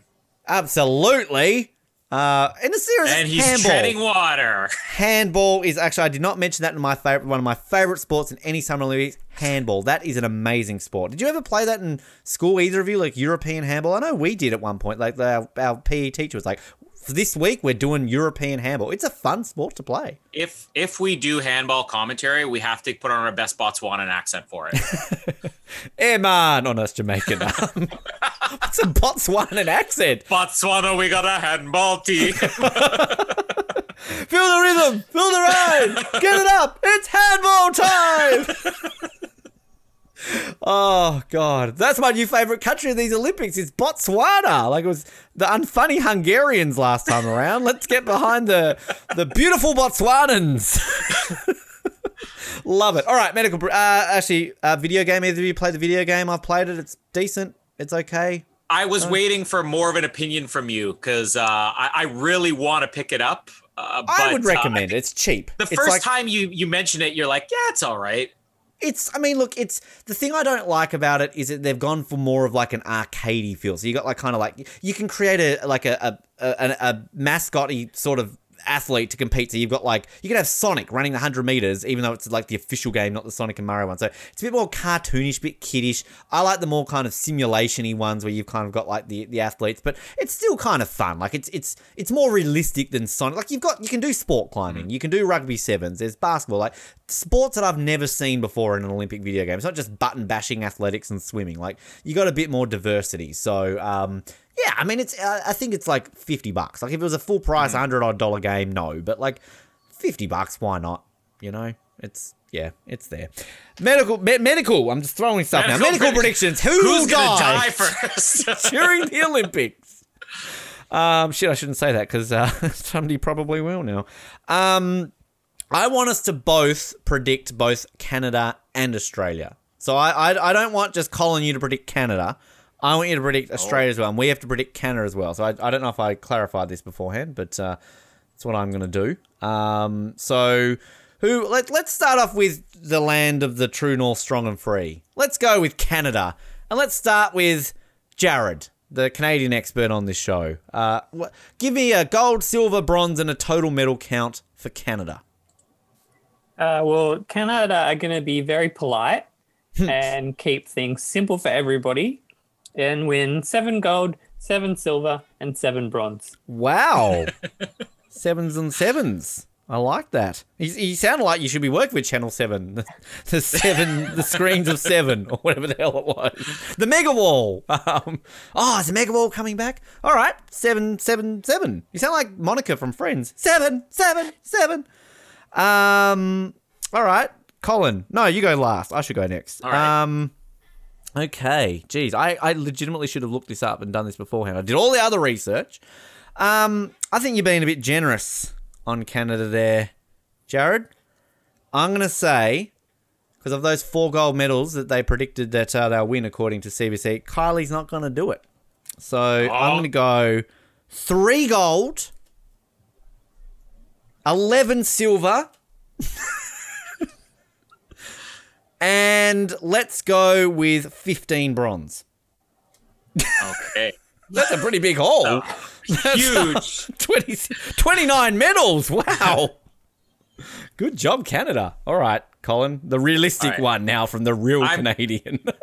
I'm going to be somewhere in the middle. I'm going to say we're going to get five golds. Ooh. I'm going to say six silver, and I'm going to say 12 bronze. Okay, so that gives you 23 in total. Okay. Don't know what we win at the end of this, but it's kind of like our Eurovision predictions, right, Jared? So there you go. Okay. Hmm, I like that. All right. Australia, Australia, Australia. Um, Colin, you can start us off, Mr. Australia expert. Give it, give us, give us your best shot.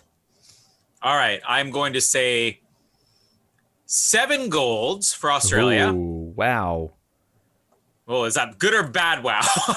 It's our worst uh, turnover, I think, since uh, Barcelona, but sure, we'll go with that. I'm going to say seven silver.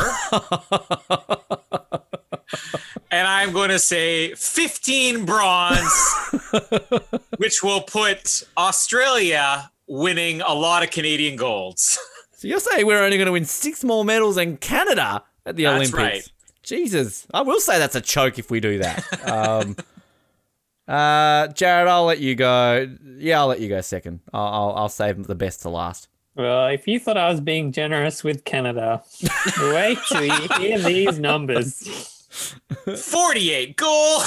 I'm blaming the tennis endorphins on these predictions because, oh my goodness.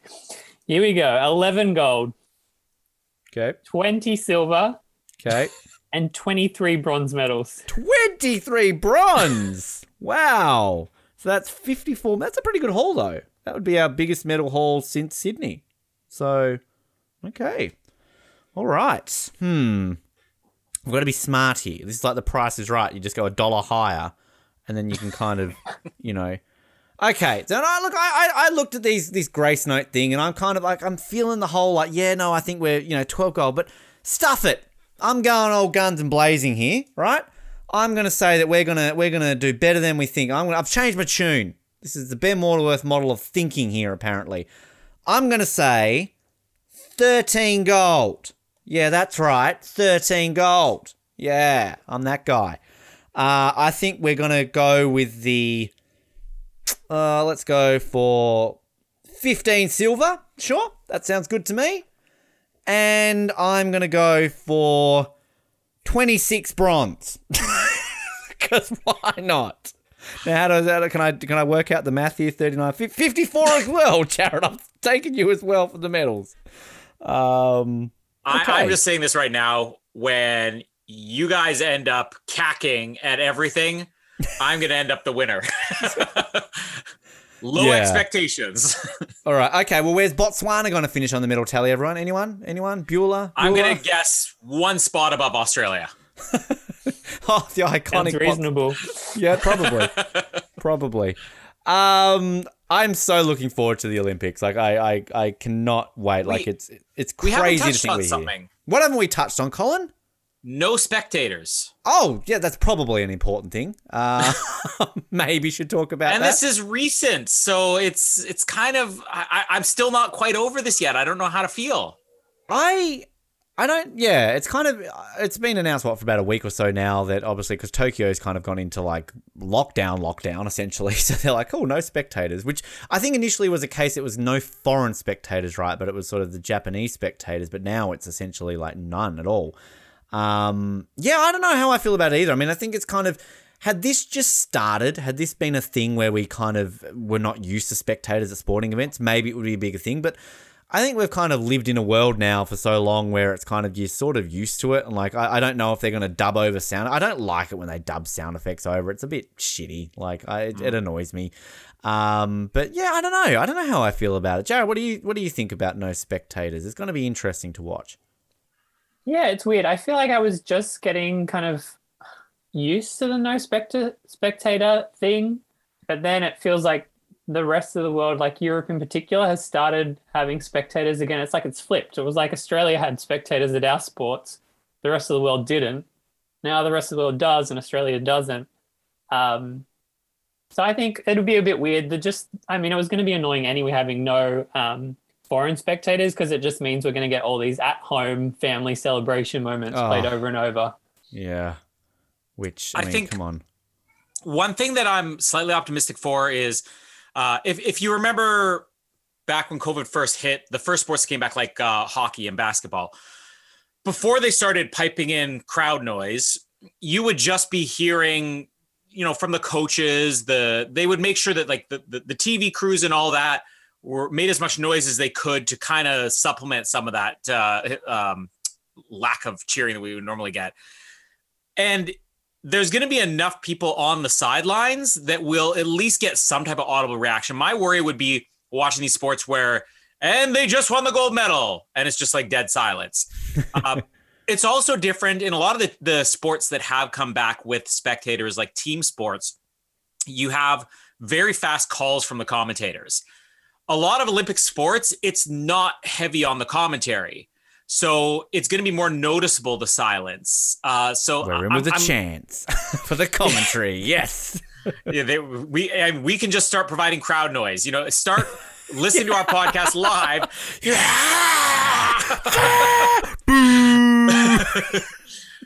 but I mean, it's it's it's it's tough because the cool thing about the Olympics is you're watching these sports that normally don't get a lot of excitement, and you get to see big crowds getting really hyped up for it. Uh, even yesterday, I was watching just some of the athletics, the Diamond League athletics, and it was small crowds. We're talking like 10, 20% capacity. And it still felt big. It's just, I don't know. A lot of these sports, we haven't really been able to see it without spectators before. So it's going to be unusual. But I'm, I'm, we'll adjust to it within two or three days. One thing I will quickly add is I watched the Athens Olympics. I'm used to no crowds, so it's fine.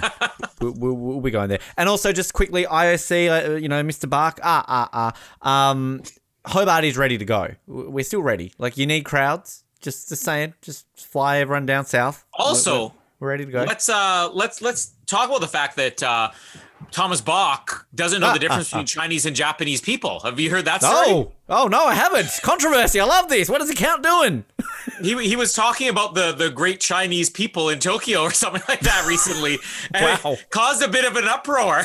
he didn't realize the difference between Chinese and Japanese. Good old have a bit of a racism controversy on the, the Olympics from the Fancy IOC. letting pres- in those foreign fans. Yeah. You know what? The Wow. no fans is not going to be too dissimilar from the uh, Zamboni st- uh, stream at the Winter Olympics when they're sweeping the ice in terms of noise. Oh god, we're gonna have some great commentary now that we, there's no sound. Like we can just do this. This is perfect. Um, it is so exciting. the The Olympics are here. Get it, get excited, everyone! And our coverage is is is ramping up. Uh, we're we're going to be very very busy over the coming weeks. Of course, our next episode, ninety nine point nine percent, we're jinxing it already. But uh, we'll let have the emergency episode uh, this Thursday. We're hoping it's going to be officially announced that Australia will get our third ever Summer Olympics. Still waiting for those Winter Games, but Brisbane is set to be officially voted as a host of the 2032 Olympics. Jared, it's probably just going to be you and I. I don't think Colin's going to get up early to talk about a foreign city winning the Olympics. He might, who knows? Um, but I mean, like in all seriousness, like we, we, we have not done an episode on this. I feel like we should have done one already, but this is kind of going to be the the official announcement, the the reaction episode. It's weird to say the reaction episode when we basically know we've got the Olympics, but this is exciting. I mean, you know, to have two Olympics in our lifetime, if we both live for another eleven years, uh, like it's it's it's pretty exciting. This is a rare rare thing to happen. Yeah, it's going to be great. I'm just so excited that I'll be older and like willing to like go to the Olympics because Sydney, like, I feel like it was like too soon in my life, but now this is just every event. I'll be there. Yeah, You'll see I'm me in the crowd at the synchronized drowning. Well, I mean, I'm 100% with you because, yeah, I was 13 during Sydney, and this, I, I like, I remember as a kid when we got it, and then kind of our, my parents, yeah, we're gonna go, we're gonna go, and we never ended up going, which you know, was disappointing. But yeah, I'm kind of with you, sort of at that age where maybe you don't appreciate it as much. But yeah, the fact that you know, in 11 years' time, if again living and breathing, hopefully, um, to kind of really a- appreciate the fact that there's a, a, an Olympics in your country. I mean, for you, it was a bit different. Obviously, you you live in Sydney, so you were kind of there, but. I lived in Brisbane, so like I can say a city I've lived in gets the Olympics. You know, it's not my home, but I've still lived there, so I can kind of appreciate that for, for what it is. So yeah, I'm, I'm so excited that this is on on the cusp of it of happening and uh, thoroughly deserving if Brisbane gets it. It's a great city, so uh, we'll see how it goes. Colin, you're excited for Brisbane getting the 2032. I mean, look at you, you're thrilled. You, you're, you're more excited than the I- Tokyo Olympics. Well, in, in all in all honesty, uh, I was sort of mentioning this to Jamie the other night, and she goes, "Oh, that's gonna be really exciting for them. Too bad that you you don't get to see the Olympics." Um, Thanks, Jamie. you were like but I did 87 by remind then, her- weren't you? I, I did remind her though that uh, you know uh, Los Angeles is coming up, and it's it's not that long of a flight to go to LA if I wanted to. You could drive there technically. I mean, take you a week, but I mean, Could still. yeah. Yeah, I hear Jamie's yelling at you for something. But trip no, to we're not going Australia. to Los Angeles. trip to 11 years time to Australia why not There we go. So, yeah Jamie's uh, holding out for Flin Flon. yeah yeah. but look we could be talking vancouver of course look like they're in the running for 2030 again so uh, we might be talking about that around the corner but stay tuned for that on thursday and then daily coverage now we don't 100% know our scheduling but off the top of our head it's probably going to be more of a at the end of every day sort of a night time for australia which will be morning for canada that's uh, generally what we're thinking but I, I'm pretty sure we're all guaranteeing that we're all going to be straight after the uh, opening ceremony. We're jumping straight on and we're going, fuck, oh, I want to take you. The flag Yeah. bearer, like the, the Mario and Sonic display was brilliant. Like, quickly, bold predictions for the open. I mean, who's going to light the torch? Who's lighting the cauldron, Jared? Your favorite Japanese Olympian. Well, between Mario and Sonic, I mean, it's a really head-to-head race, isn't it? Um, but any predictions, any bold predictions for the opening ceremony? Put you on the spot, Jared? I think just the obvious ones. Like, surely we're going to get some uh, calligraphy in there. I feel like that's a lock. Um, yeah, I, I just I feel like it's going to be very. Uh, they're definitely going to do that whole um, uh, ancient to modern uh, storyline that we get all the time. And the Nikki Webster style child from start to finish. The I actually I vaguely remember Nagano, like, and there was I think there were sumos, and like I think it's it's one of those ones when I used to watch the um, ceremonies channel and the Olympic channel, they would replay every now and then. Um, Colin, before I get yours, I just want to say this right now. Please, can we have a good opening ceremony? We haven't had one since Yeah. London. It's been a while. Um, I mean, Sochi was fine. Um, Pyeongchang and and Rio were kind of crap. Um, Gold Coast 2018 was a better opening ceremony, and we know how bad the closing ceremony was. But please, can we have a good opening ceremony? That's all I'm saying. Japan, don't let me down. Colin, opening ceremony thoughts, predictions. You know how no matter where the Olympics are, they try to pander to the American uh, television audiences. So I I want to make a prediction. We're gonna get some nice Tokyo drifting down a 400 meter track straight through. We're gonna get a nice little Tokyo Tokyo drift race. I I um I'm just saying this right now that I want the Die Hard tribute uh, for the the the tower. What's it called? The Naka- Tower? Nakatomi Tower. Yeah, I want the Die Hard tribute to come from Tokyo. But I actually, I mean, the most entertaining part of the the last few ceremonies was the Tokyo display in Rio. That was hilarious that they got the the prime minister basically dressed as Mario. So I mean, come on, like the, I'm expecting the next two opening ceremonies in Tokyo and Beijing to be good because we remember how good Beijing was in 2008. So daily coverage will come straight after the opening ceremony, and then we will be in every single day recapping all the day's events. Hashtag OTP is how you can get in touch with us if you want to go on Twitter and Instagram. We are on Instagram now. Follow us on there. We're on Facebook. Uh, we don't know if there's going to be team messages for the Australian Olympic team as well as my name is for Canada. We're hoping there are. There's nothing up yet, but we will find the good ones and we'll read them out on air. Otherwise, we'll just go to Channel 7 bashing on Twitter and read all the comments that we did there and get Edwina Bartholomew to tweet us. I don't know, but off the podium on all of those platforms, just search for us on there and we will provide you fun things and great coverage and all the things in between. But bring it on, boys. This is, this is, I'm pumped. on. so excited, so so happy. And we get two of these in like the next six months. Like Jesus Christ, this is even better. Jared, so good to have you back on this show, and I'm so looking forward to your commentary. Practice those mogling calls for whatever it is, bat horse, dressage, everything else, and let's uh, get the Where's Richie books out as well because we haven't really mentioned that. But thanks for joining us, Jared, and uh, I'm excited to have you um, for the next few weeks. Yeah, it's going to be great fun. And Colin, Mr. Bronze, uh, thank you for joining us. And next time, can you make sure that Jamie brings us all breakfast, please? That would be much appreciated. Will do. Just send your orders through. Is it like McDonald's, those touch screens whatever it is? So we'll, we'll do that. Uh, thanks for tuning in. Bring on the Olympics. My name is Ben, and we'll speak to you soon on Off the Podium. Good night.